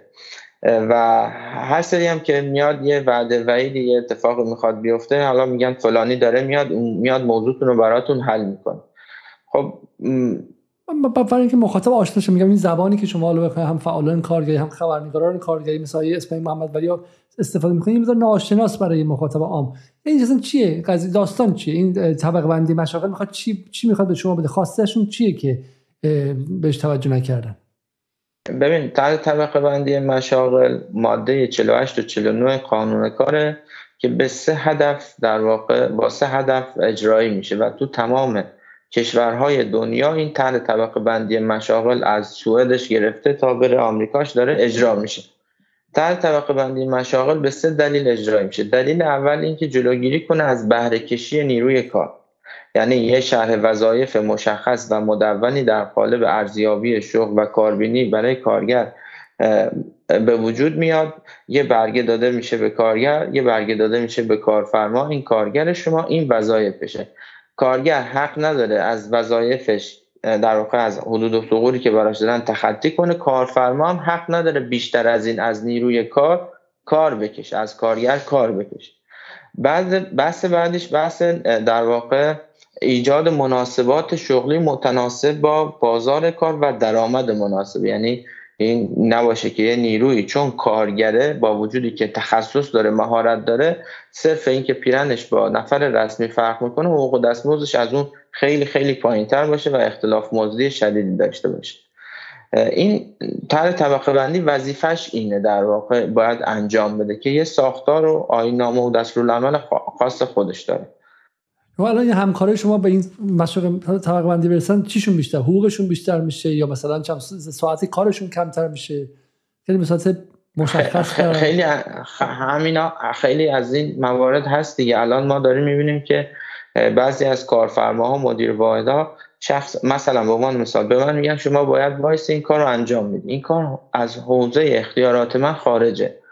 الزاما چون کارفرماست و من نه امنیت شغلی دارم و نظامنامه حقوق دستمزد درست حسابی ندارم اولین کاری که کارفرما می‌کنه با حقوق دستمزد من بازی می‌کنه. یعنی مدیر بالا دست من میگه این, این بخش از حقوق تو حذف می‌کنم چون کاری که من گفتم و انجام ندادی. خب من ترجمهش کنم. پس چون دارید میگی که واقع این قانون طبقه بندی مشاغل باعث میشه که شما کارگر باشی رعیت نباشی. چون رعیت قبلا میمدن تو سرت می‌زدن شلاق هم می‌زدن برده بودن. نصف هم بلندت می‌کردن می‌گفتن برو اون کارو کن. میگم من کارگرم. از ساعت 8 صبح کار می‌کنم تا 5 بعد از ظهر حقوقم هست. مایی 6 میلیون تومان خیلی کمه. ولی دیگه این حدی که هست دیگه همینه دیگه. دیگه نمی‌تونی بگی آقا ساعت نصف شبم کار کنی مثلا به جای 6 میلیونم نصف. بسیار خوب. ما فهمیدیم. و شما سر همین دعوا دارید. بفرمایید آقای محمد علی. طرح طبقه بندی بشاغل همونطور که آقای میرافایی هم گفتن یکی از مهمترین کارکرداش اینه که یه کارگری که چندین سال داره یه جای کار می‌کنه طبیعتا به مرور مهارتش افزایش پیدا می‌کنه. وقتی مهارتش افزایش پیدا می‌کنه طبیعتا باید این به دستمزدش هم تاثیر داشته باشه چون داره سود بیشتری برای کارفرما تولید می‌کنه. بنابراین این طبقه بندی مشاغل به شما میگه که کارگر در چه سطحیه و باید چه حقوقی داشته باشه. یعنی اینکه اون وضعیتی که امروز هست مثلا در حالا نمی‌دونم در نفت چقدر این صادقه ولی من خیلی از کارخونه ها دیدم کارگر 20 سال داره یه کاری انجام میده اما حقوقش اونقدرها اختلافی نداره با کارگری که تازه همین الان از در, در وارد کارخونه شده. به دلیل اینکه امنیت شغلی نداره هر سال قراردادش تمدید میشه و انگار که دوباره هر سال از صفر باید شروع بکنه. یکی از مهمترین کارکرداش در واقع این. و این بحث رو به بحث روز در واقع گره بزنیم. الان یکی از مهمترین مسائلی که انجمن آقای میرغفاری در انجمن سنفی کارگر صنعت گاز باش دست به گریبانه همین بحث طبقه مشاغله. ما تو برنامه قبل دو تا نامه به شما نشون دادیم که آقایون نامه زدن به شورای تامین و به در استاندار استاندار بوشه که ببینید ما الان هر جوری داریم مذاکره می‌کنیم با کارفرمامون به نتیجه نمی‌رسیم. در واقع اونها ما رو حساب نمی‌کنن. اجازه بدید ما طبق قانون اساسی یک تجمع کاملا مسالمت آمیز کاملا سنتی برگزار بکنیم و خودمون همه جوره در واقع به شما تضمین میدیم در جایگاه تشکل کارگری که سوء استفاده ای از این تجمع نشه. ما صرفا می‌خوایم بیایم جمع بشیم و یک کاسه کاملا معقول کاسه که ما به قول شما برده و رعیت نباشیم. اجازه بدید ما مثلا بعد از این همه سال کارگر باشیم. اینو می‌خوایم مطرح کنیم. به این دو نامه هیچ جوابی داده نشد. تا اینکه در واقع کانون انجمن صنفی کارگر گاز اومد نامه سوم زد و در اون یک روزی رو مشخص کرد. که به دلیل اینکه به ما جواب نمیدیم ما می‌خوایم که در روز دوشنبه اول اسفند ماه ساعت هفت و سی تا نه و سی یک تجمعی برگزار کنیم. بلا فاصله بعد از اینکه این نامه زده شد دوستان آقای میرغفاری و خود ایشون تحت فشار شدید قرار گرفتن. من خبر دارم که دیروز ایشون تو شورای تامین استان بوشهر بودن و ازشون می‌خوام که راجع به این صحبت کنن که چی شد. شما بالاخره با توجه به صحبت هایی که اونجا کردید قراره که این تجمع برگزار کنید. و حالا یه, یه پرانتز باز کنم. شما اگر داخل گروه های کارگری کارگرای صنعت گاز رو بخونید حمله های شدیدی میشه به آقای میرغفاری و دوستانشون در انجمن سنفی که بابا اگه شما نبودید ما تا حالا ده دفعه مثل سال 1400 همون جریان میدان کاکتوس رفته بودیم و خیر حکومت گرفته بودیم. مجبورش می‌کردیم که این حقوق اولیه ما رو اجرا کنه. شما اومدید مانع ما شدید. خب؟ و حالا اینا اومدن وظیفه اولیه‌شون رو اجرا بکنن. که مثلا یه تجمع کاملا طبق قانون اساسی کاملا مسالمت آمیز و حالا از آقای میرغفاری می‌خوام درخواست دارم که بگن که چه اتفاقی بعد از این نامه. خب ببینید این نامه ها چند تا نکته داره. یکی که ما نامه زدیم به شورای تامین استان. شورای تامین استان بالاترین مقام امنیتی در واقع هر استان هست که نقش حاکمیتی داره و مصوباتش مثل مصوبات هیئت وزیران زمانت اجرایی داره. خب ما به شورای تامین استان نامه زدیم نامه جواب ندادن. یعنی ما در واقع متعاقبا بعد از اون که اون وعدههایی که به ما دادن پوچ و خالی آب در اومد و هیچی برامون نداشت جز اینکه بازی خوردیم به یه گونه ای خب دوازدهم دی ماه نامه زدیم بیست دوم نامه زدیم. نامه هیچ کدوم هیچ پاسخی نداشت و خب این یه جورایی بیتوجهی به نماینده کارگری بود که چارده هزار نفر رو داره نمایندگی می‌کنه. نامه سومو که زدیم تاریخ 11 بهمن ماه بود که با سراحت اشاره کردیم که ما قصد برگزاری انجمن داریم. اهم مطالباتمون هم در واقع مطرح کردیم که یه بس یکی از اصلی ترین مطالبات اون همون بحث تر طبقه بندی مشاغل تردد دو به دو همکاران اداری پشتیبانی. وضعیت نامناسب رانندهای خودروهای استیجاری و ساماندهی خدمات رفاهی مخصوصا حالا بحث خوابگاه ها و کمپ های مسکونی هست که اینجا به خاطر نحوه تردد که به صورت اقماری هست نیروها در خوابگاه هستن. ببینید این نامه هیچ واکنشی نسبت بهش داده نشد تا اینکه تقریبا چند روز پیش بود که من تو یکی از گروه هامون همون گروه مطالبهگران نفت و گاز و پتروشیمی اعلام کردم که ما امشب بیانیه صادر می‌کنیم اطلاعیه صادر می‌کنیم.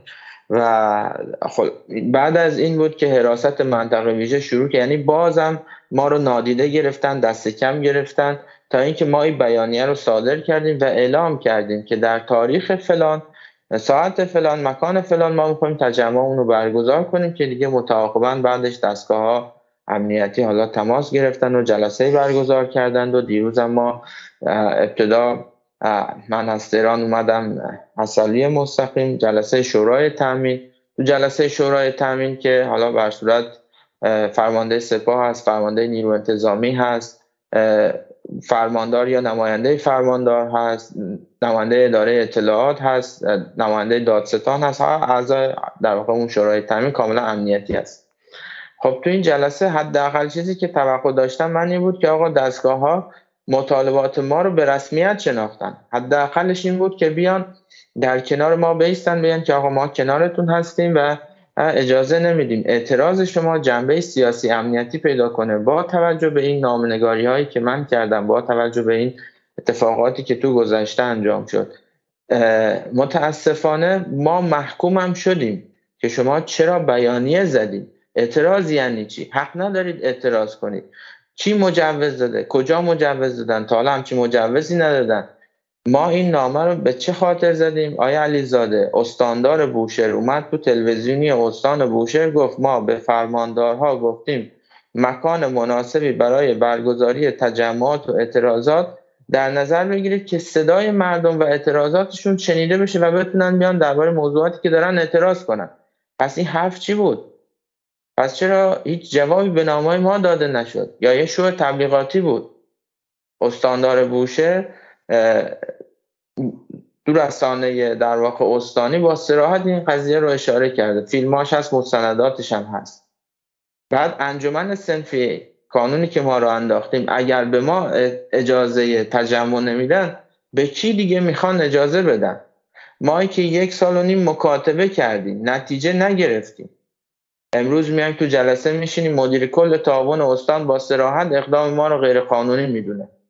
و میگه ما از شما توقع نداشتیم که شما همچین کاری انجام بدید. حالا جالبتر از این ما یکی از دقده های اصلیمون ساماندهی وضعیت راننده های خودروهای استیجاری بوده. امروز تو جلسه با سراحت به ما اعلام کردن که راننده ها جز در واقع مسائل مشکلات راننده ها جز وظایف و اختیارات شما نیست و دیگه شما پیگیری نکنید.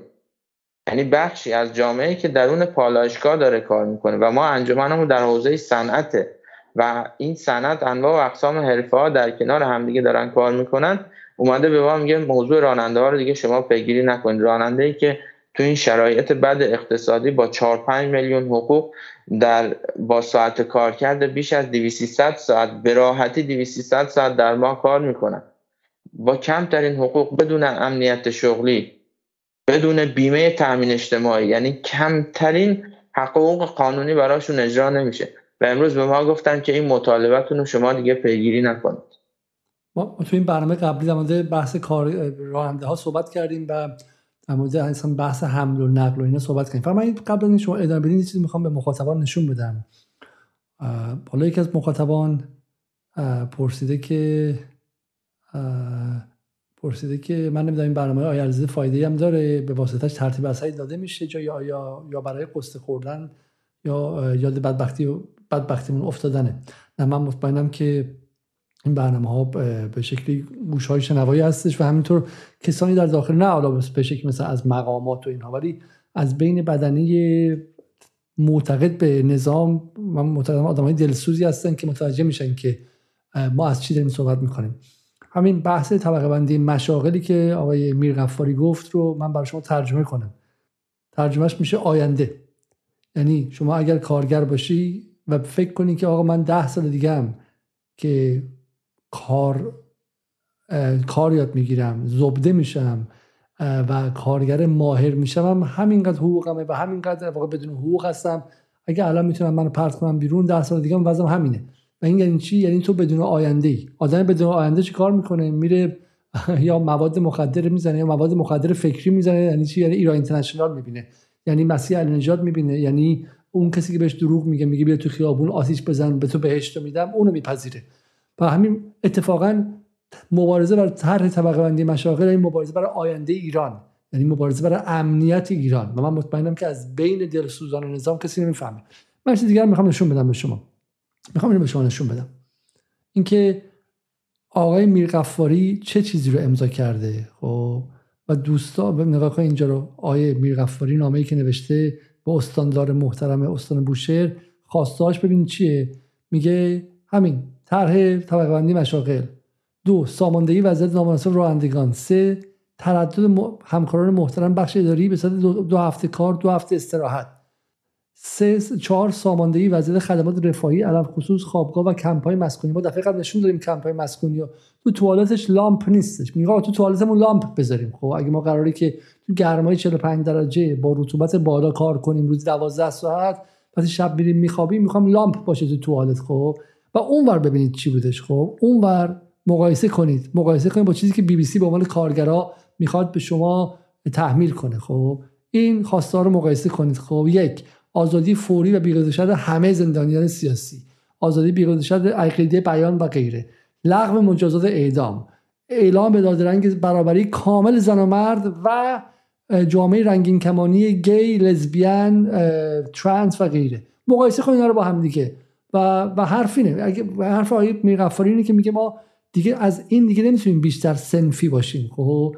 و شما اگر اجازه سنفی بودن ما رو ندید انگار اصرار دارید اصرار دارید که اون گروه های شیاد شارلاتانی که از زیر بطه در اومدن شب بشه از بی بی سی صداشون پخشه و این دو قطبی یعنی همین. خب دو قطبی سازی یک سر دو قطبی رو ما در این زیرا ماهای زن زندگی آزادی گفتیم که به شکلی ایران ستیزانی هستن که با پول سعودی و آمریکا و اسرائیل اومدن بالا و ما پاش وایستادیم و 24 ساعت گفتیم. ولی یه سر دو قطبی سازی کسایی که به امثال میر غفاری اجازه تنفس نمیدن. خب من نمی‌دونم نفوذه من نمی‌دونم تفکریه که نفوذیه ولی اونها اجازه این تنفس رو هم به گروه ساده ای که میگه آقا ما فقط خواستمون خواسته سنفیه نمیدن و این بسیار خطرناکه. این ذهنیت ذهنیت خطرناکی است خب و ما واقعا به احساس خطر می‌کنیم آقای میر غفاری ببخشید واسه حرفتون. ادامه بدیم لطفا.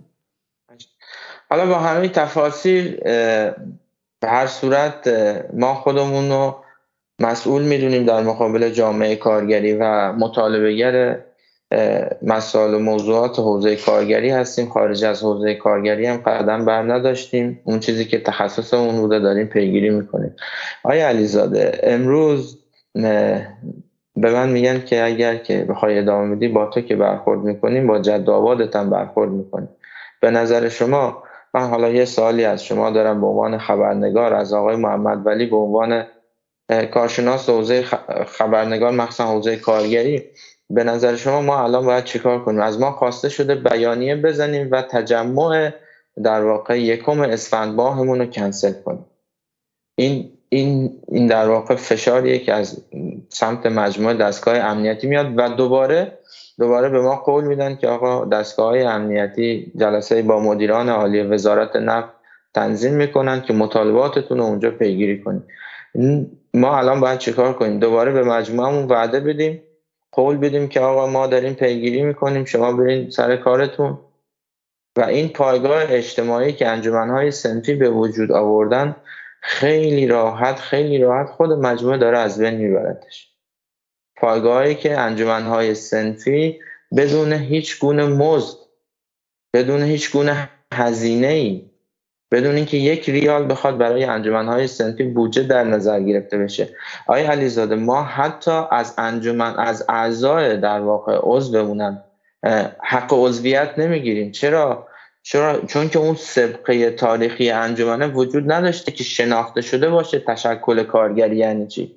یعنی ما باید یک دوره دو دوره کار کنیم بدون دریافت حق عضویت تا تازه بتونیم ساختار تشکل کارگری سندیکا حالا اسمشو من نیارم چون می‌دونم حساسیت داره انجمن سنفی برای خود کارگر جا بیفته.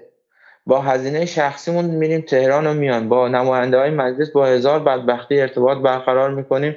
یک ساعت دو ساعت بتونیم یه موضوعی رو مطرح کنیم. و اینجا درد درد درد داریم.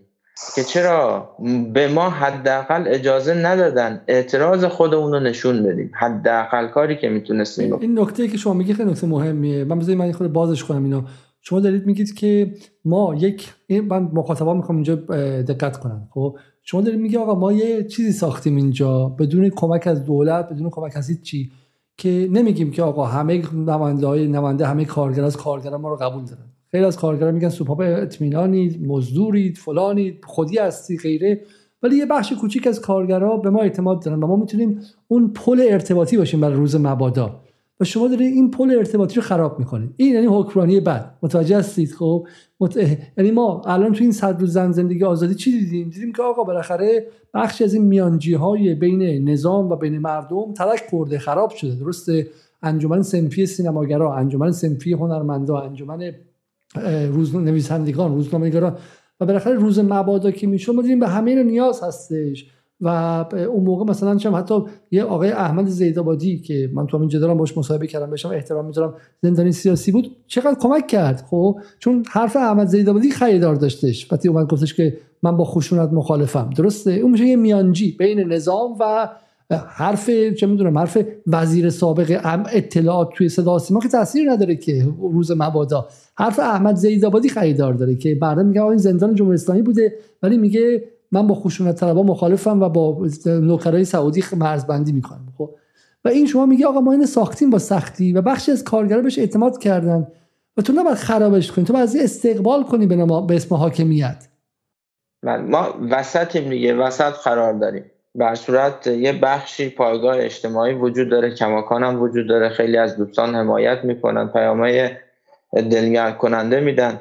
ولی من از دیروز ساله که از جلسه شورای تامین و متعاقب اون جلسه که شورای تامین با حضور ما با مدیر عامل مجتمع گاز گرفت همش دارم آنالیز می‌کنم. هنوزم من پیام نذاشتم تو گروه که آقا تجمع ما کنسل کان لم یکنه دیگه تجمع نداریم وایسی تا ما دو هفته دیگه بریم تهران و بیایم و اینا.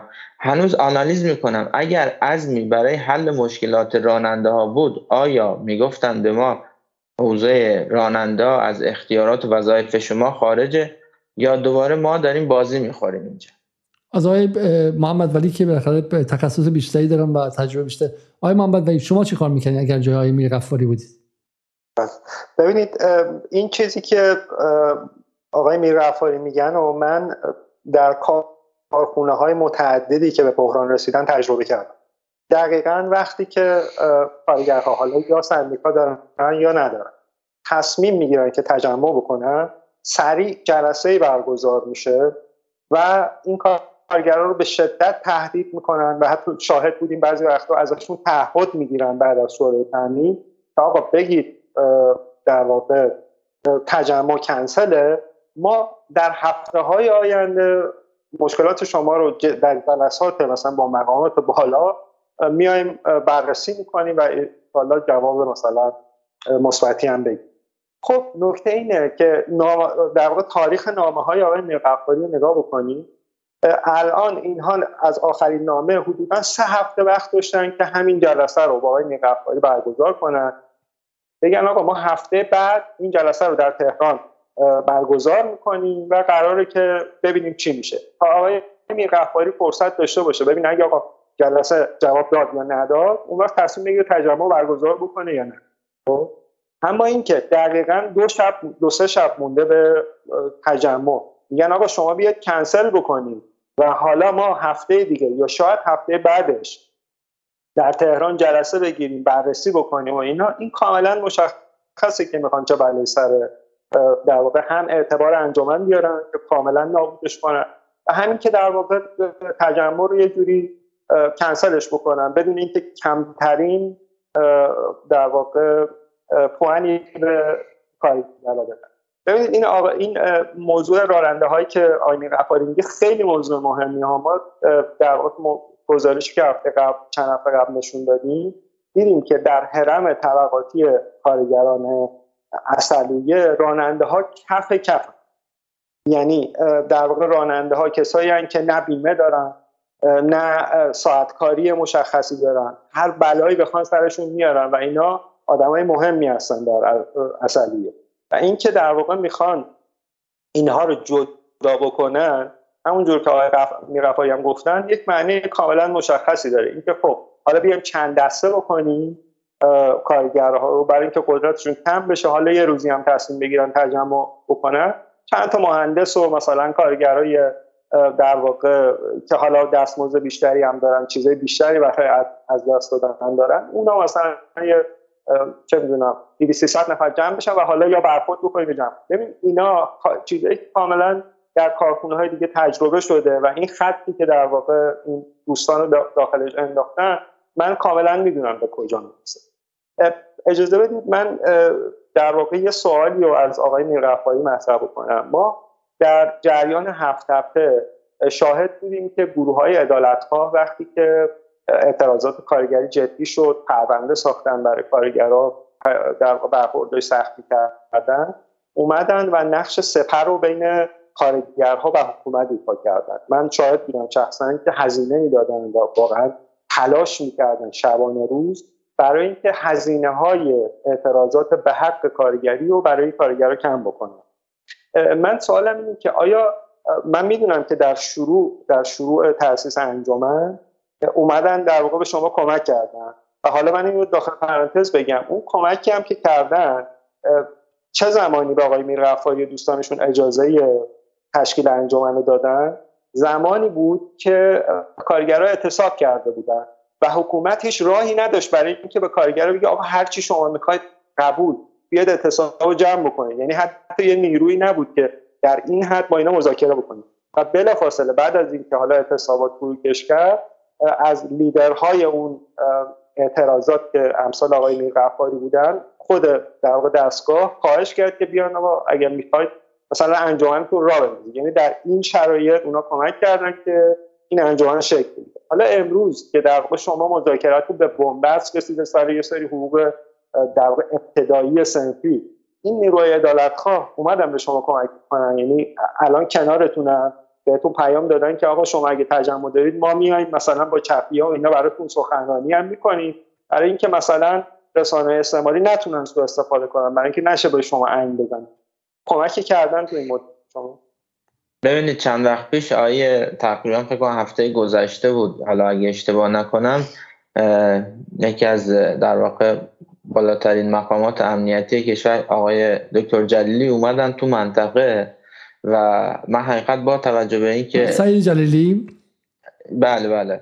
با توجه به اینکه احترام خاصی نسبت به ایشون قائلم حس رفتن تو جلسه نداشتم. چرا؟ چون که فکر می‌کردم که حالا این یه در واقع همایش طوریه که کارگرها اونجا جمع بشن ایشون صحبت کنه حالا چهار تا کارگرم حرف بزنن و بعد بگن که آقا ما اینجا دیگه حرفتون رو شنیدیم دیگه نیازی به تجمع نداریم. ولی تو همون جلسه من چیزی که به ذهنم رسید برای که به این تجمع مشروعیت بدم و اونو از در واقع حملات امنیتی و سیاسی که ممکن از هر طرفی از هر جایی بهش وارد بشه مسئول کنم تو اون جلسه از فرصتی که پیش اومد تونستم صحبت کنم اعلام کردم که ما تجمع سنفی تاریخ یک اسفند ماه داریم. خواهش می‌کنیم از دستگاه ها بیان در کنار ما ایستن و اجازه ندن تجمع ما سیاسی نشون داده بشه. آیا علیزاده آقای محمد ولی اگر بسیج بیاد کنار ما بیسته اصلا دیگه هیچ وقت شبکه های در واقع مانند اینترنشنال و بی بی سی به این تجمع ما نمی‌پردازن. چرا؟ چون این تجمع داره با محوریت بسیج میره جلو. با بسیج کنارمونه. حراست منطقه ویژه کنارمونه. فرمانداری کنارمونه. و با مجوز صادر شده. ما می‌خواستیم یه نمایش دموکراسی بیدیم ما یه نمایش بیدیم که آقا مسائل مشکلات با وجود اینکه در واقع زیاده مجموعه درکش کرده پذیرفته که حق به جانب ماست و به ما اجازه داده که در واقع این تجمع رو برگزار کنیم. خب متاسفانه اون نمی‌دونم. واقعا اگه من بخوام در من من نوعی بخوام تجمع برگزار کنم و بخوان با من برخورد کنن خب تمام ذهنیت من به هم میریزه. تمام ذهنیت من از این دو سال سه سال مطالبه گری به هم میریزه. خب منم دچار افسردگی میشم دچار ناامیدی میشم. میگم چرا اجازه ندادن ما حرفمون رو بزنیم؟ چرا اجازه ندادن ما قدرتمون رو به دستگاه در واقع بالایی که وزارت نفت نشون بدیم که وزارت نفت خودتو جمع کن و شما هم بیای کنار ما این موضوع رو برای ما حل پس کنیم جز این که تو این چند سال گذشته سیاست های پیاده شده که حالا یا تشکل زدایی بوده یا در واقع امنیت شغلی کارگر رو از بین برده یا حقوق دستمزد کارگر پایین نگه داشته چه اتفاقی افتاده؟ و ما وقتی این موضوع مثلا به وزارت کشور و فرمانداری انتقال میدیم میگه شما که حقوقاتون خوبه حقوق ما رو ندید یعنی ما باید بریم برای اونا هم یه تشکل سنتی تو وزارت کشور تشکیل بدیم مسائل مشکلات اونا هم پیگیری کنیم. و شما دستگاه امنیتی هستی.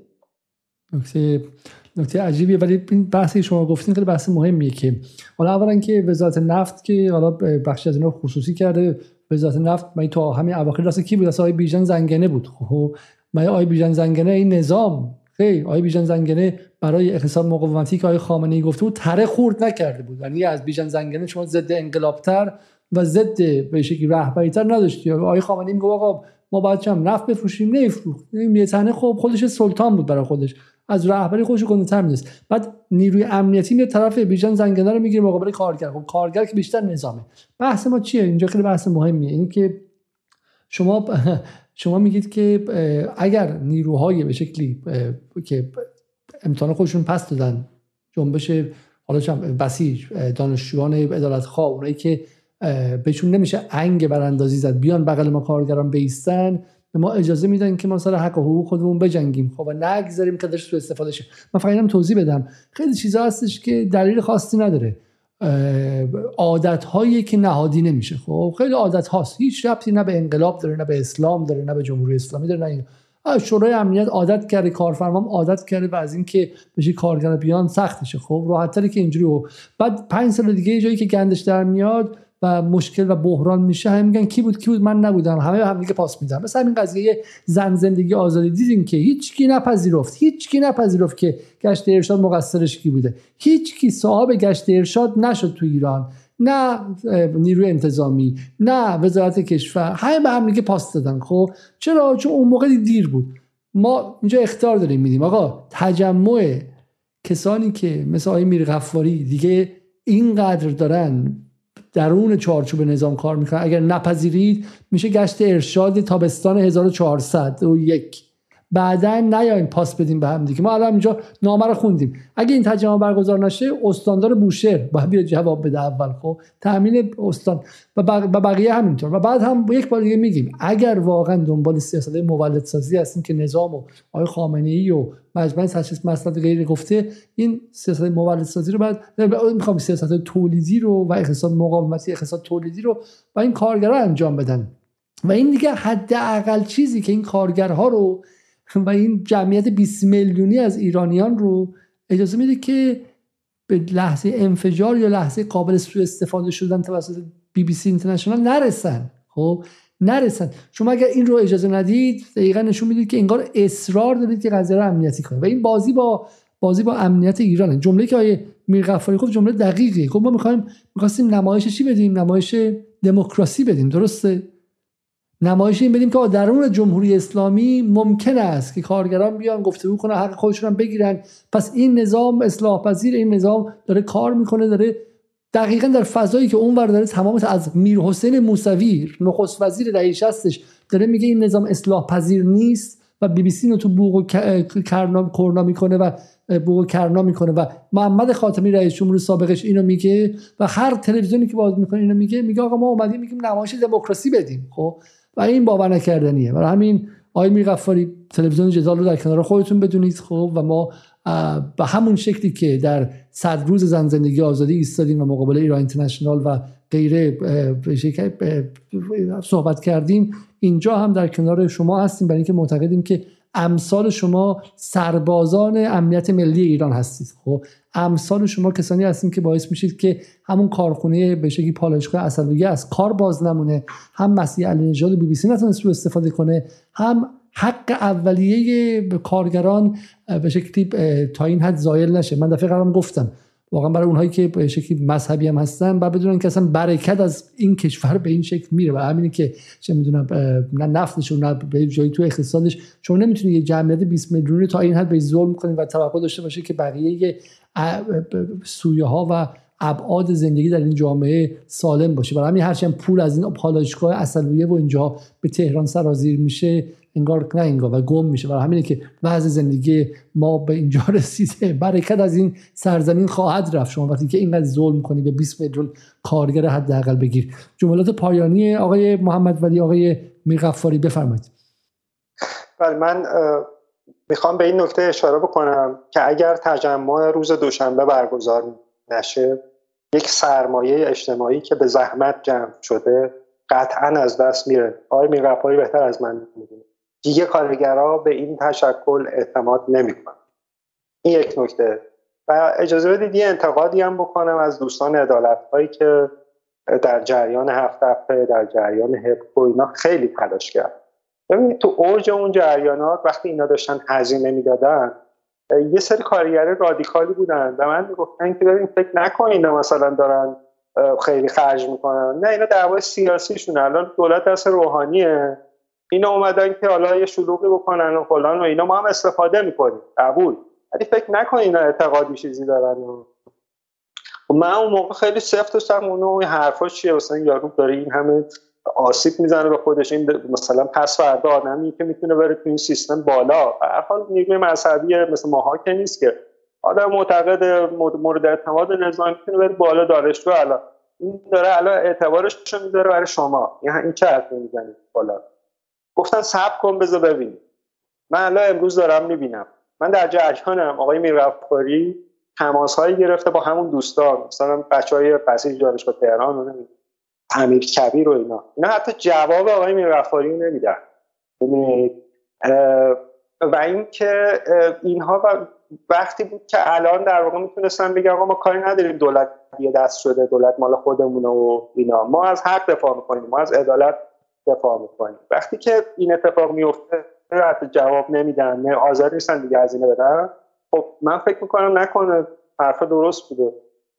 یعنی اینکه واقعا دعوا حال من شخصا این ویدیو رو برای آیه خزریان آقای احمد نادری و نفر سوم کی بود که با هم دیگه رفته بودن نیشکر آقای نادری رفته بود. یه نفر سوم بودش گمانم درسته؟ سید نظام موسوی. سید نظام موسوی. من من شخصا این ویدیو رو برای این سه نفر میفرستم و میگم که آیا باید حتما مثل هفت په تبدیل به بحران ملی شما وارد چید یا اینکه نه شما حاضرید که قبل از اینکه بحران ملی هم شه وارد چید برای اینکه اون موقع زمانی که حسن روحانی سر کار بود همه این سه نفر بلند شدن رفتن اونجا و گفتن که ما اومدیم مثلا حل کنیم. مثلا محک محک اینکه اینها واقعا عدالت خواه هستن یا نه مسئلهشون جناهی بود. دقیقا همین نقطه است و همین دوشنبه که هست. من همین تکیه ویدیو جدال رو میفرستم.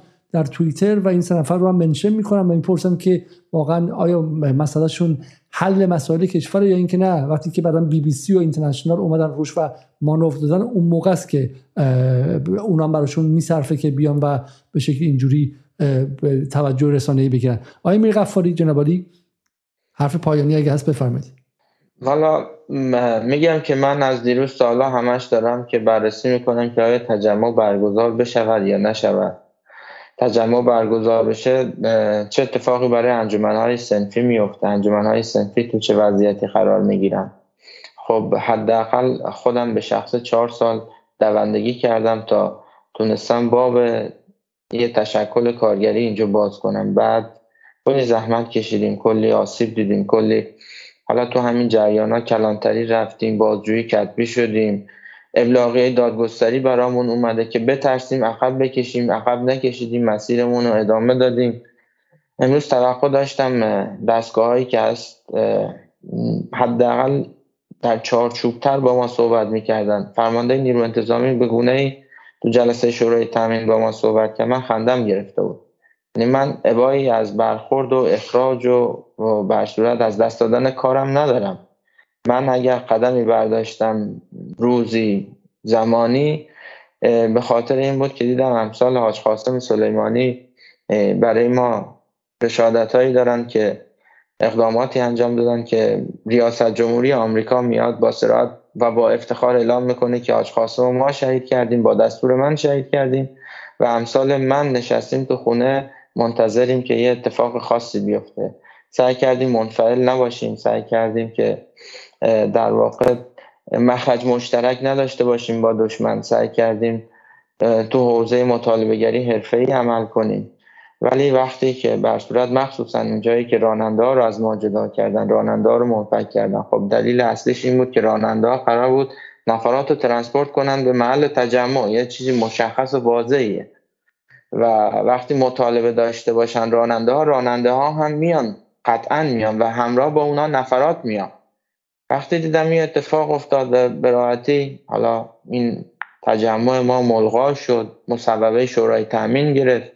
بعد رفتیم تو جلسه و حالا یه اطلاع ضمنی هم دارم که حالا و اتفاقاتی که تهران قرار بیفته خیلی اتفاقات خاصی نیست. یعنی ما دست پر آنچنان که باید و شاید که تر طبقه بندی رتبه بندی سنواتی داخلش اجرا بشه ارزیابی شغل داخلش اجرا بشه. گروه های بیستگانه شغلی داخلش اجرا بشه این اتفاقات نخواهد افتاد و ما صرفا شاید یه نمایشی داشته باشیم برای مجموعه. که من هیچ وقت نمایشی عمل نمی کنم آقای علیزاده چهار دیما بعد از اون اعتصابات سراسری سوم و چهارم دیما که یه هیجانی تو منطقه ما شکل گرفت برای ما احکام کمیته دائمی طبقه بندی مشاغل صادر کردن. احکامش هم عکساش هست موجوده. من می‌تونم براتون بفرستمش. من وقتی دیدم که این احکام مصوبات اجرایی نداره یعنی زمانتش در واقع مصوبات این کمیته زمانت اجرایی نداره به هیچ عنوان به جامعه خودم نشونش ندادم. می‌تونستم با این احکام یک سال جامعه کارگری رو دنبال خودم بکشونم که تر طبقه بندی در حال بازنگریه و ما براتون دارین انجام شیم. من هیچ وقت کار نمایشی انجام ندادم نمیدم و یه هدف دارم مطالبه گری برای رسیدن به ایران آباد سرسبز سربلند و متمدنه و سلام حالا من می‌خوام با این تصاویر تموم کنم. این تصاویر رو احتمالا دیدید شما هفته پیش. درسته؟ ماجراش چی بود؟ یه میرقفاری یکی از در واقع کارگران پالایشگاه گازی اصلیه بود که وقتی دید که پرچم ایران گیر کرده داخل اون تنابه اینجوری بدون هیچ در واقع رایت نکات ایمنی نتونست تحمل کنه و از در واقع علم پرچم رفت بالا و پرچم آزاد کرد که به زیبایی پرچم ایران در باد به احتزاز در بیاد و برافراشته باشه. و در حالی که بچه اون آقازاده هایی که عملا پرچم رو آتیش می‌زنن تو خیابونای تورنتو پول نفت و گاز ایران رو بردن بیرون دلار کردن با پدرانی که خیلیشون توی نظام هنوز دارن کار می‌کنن. پرچم ایران رو آتیش دادن و عکس قاسم سلیمانی رو در داخل ایران و بیرون ایران آتیش دادن اون خیابون فرشته نشین ها و الهی نشین ها این کارگر صنعت گاز همون جایی که شما هم قمانم براش مبارزه می‌کنید احتمالا با حقوق مایی ده هشت نه میلیون تومن حالا دوشنبه می‌خواد بره و بگه آقا من درون این نظام درون این پرچم می‌خوام از حق خودم دفاع کنم و این حق رو هم بهش نمیدم و بهانه جویی می‌کنم و این واقعا برای ما قابل تحمل نیستش و سزاوار این کشور نیستش. خب خیلی خیلی ممنون که تا این لحظه کنار ما بودید. ما باز هم سراغ شما غفاری بله بفرمایید. اگر اجازه بدید من از در واقع رسانه جدال به عنوان صدای جامعه کارگری پارس جنوبی استفاده کنم. و اعلام کنم با سراحت که ما تجمع روز یکم اسفند ماه روز دوشنبه رو برگزار می‌کنیم. کنسل نمی کنیم تجمعمون تجمع برگزار میشه. مسئولیت برگزاری تجمع به عهده منه به عهده کانون نیست. من به عنوان یک شخص این تجمع رو برگزار می‌کنم. امیدوارم امیدوارم که دستگاه ها در کنار ما قرار بگیرن و نمایش دموکراسی بدیم.